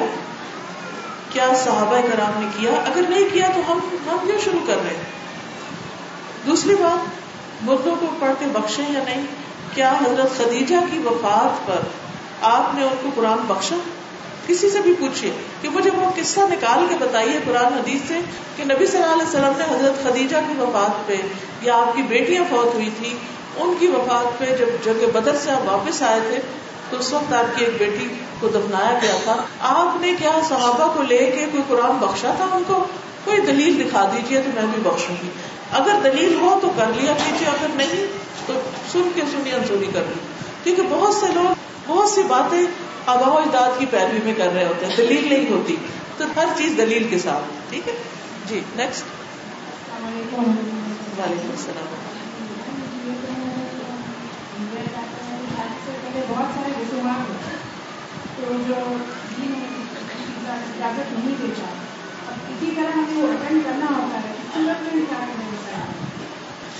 اس میں آپ دیکھیے کہ آپ جب رشتے داروں کے پاس جاتے ہیں تو ان سے آپ پہلے سے ہی بات کر لیجیے کہ ہم اس اس دن اس وقت میں آئیں گے، اس وقت میں نہیں آئیں گے، کیونکہ یہ چیزیں درست نہیں سمپل وے میں اب اگر تھوڑے سے ناراض بھی ہو تو آپ کسی اور طرح ان کو خوش کر دیں۔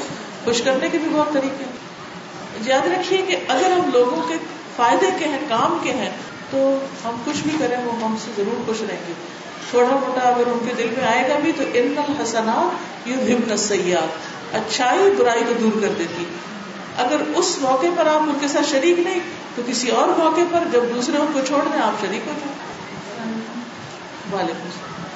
حال ہی میں ایک بچی کا ایکسیڈنٹ ہوا ہے انیس سال کی دبئی میں۔ شاید آپ کو معلوم ہوگا۔ مجھے نہیں پیرنٹس ادھر گئے تو وہ لوگ گئے ہیں تو بچی نے پریشان ہے ان کو آج لے آتے تو وہ چھوٹے بچے ہیں تو وہ ہم بیٹھے تو بہت لگتی جی میں مل لوں گی انشاءاللہ۔ ایک کتاب ہے ایا کا نسطین اس میں غم کی دعائیں ہیں وہ ان کو پڑھنے کو دیجیے۔ نیکسٹ سوال کیجیے اذان کا وقت ہے آخری سوال ہے۔ جی وعلیکم السلام بچے ہیں باقی ہیں دس سال اور تیرہ سال لیکن یہ کہ نماز میں بہت سستی کرتے ہیں، کبھی ادھر بیٹھیں گے، کبھی ادھر۔ کافی لیٹ کر دیتے ہیں ایمان کی کمزوری ہے، بچوں کے ایمان میں اضافے کی کوششیں کریں۔ وہ طریقے جو میں نے بتائے ہیں، ان کے ذریعے انشاءاللہ پھر وہ خود پڑھیں گے۔ اوکے۔ سبحانك اللهم وبحمدك نشهد ان لا اله الا انت نستغفرك ونتوب اليك السلام علیکم ورحمۃ اللہ وبرکاتہ۔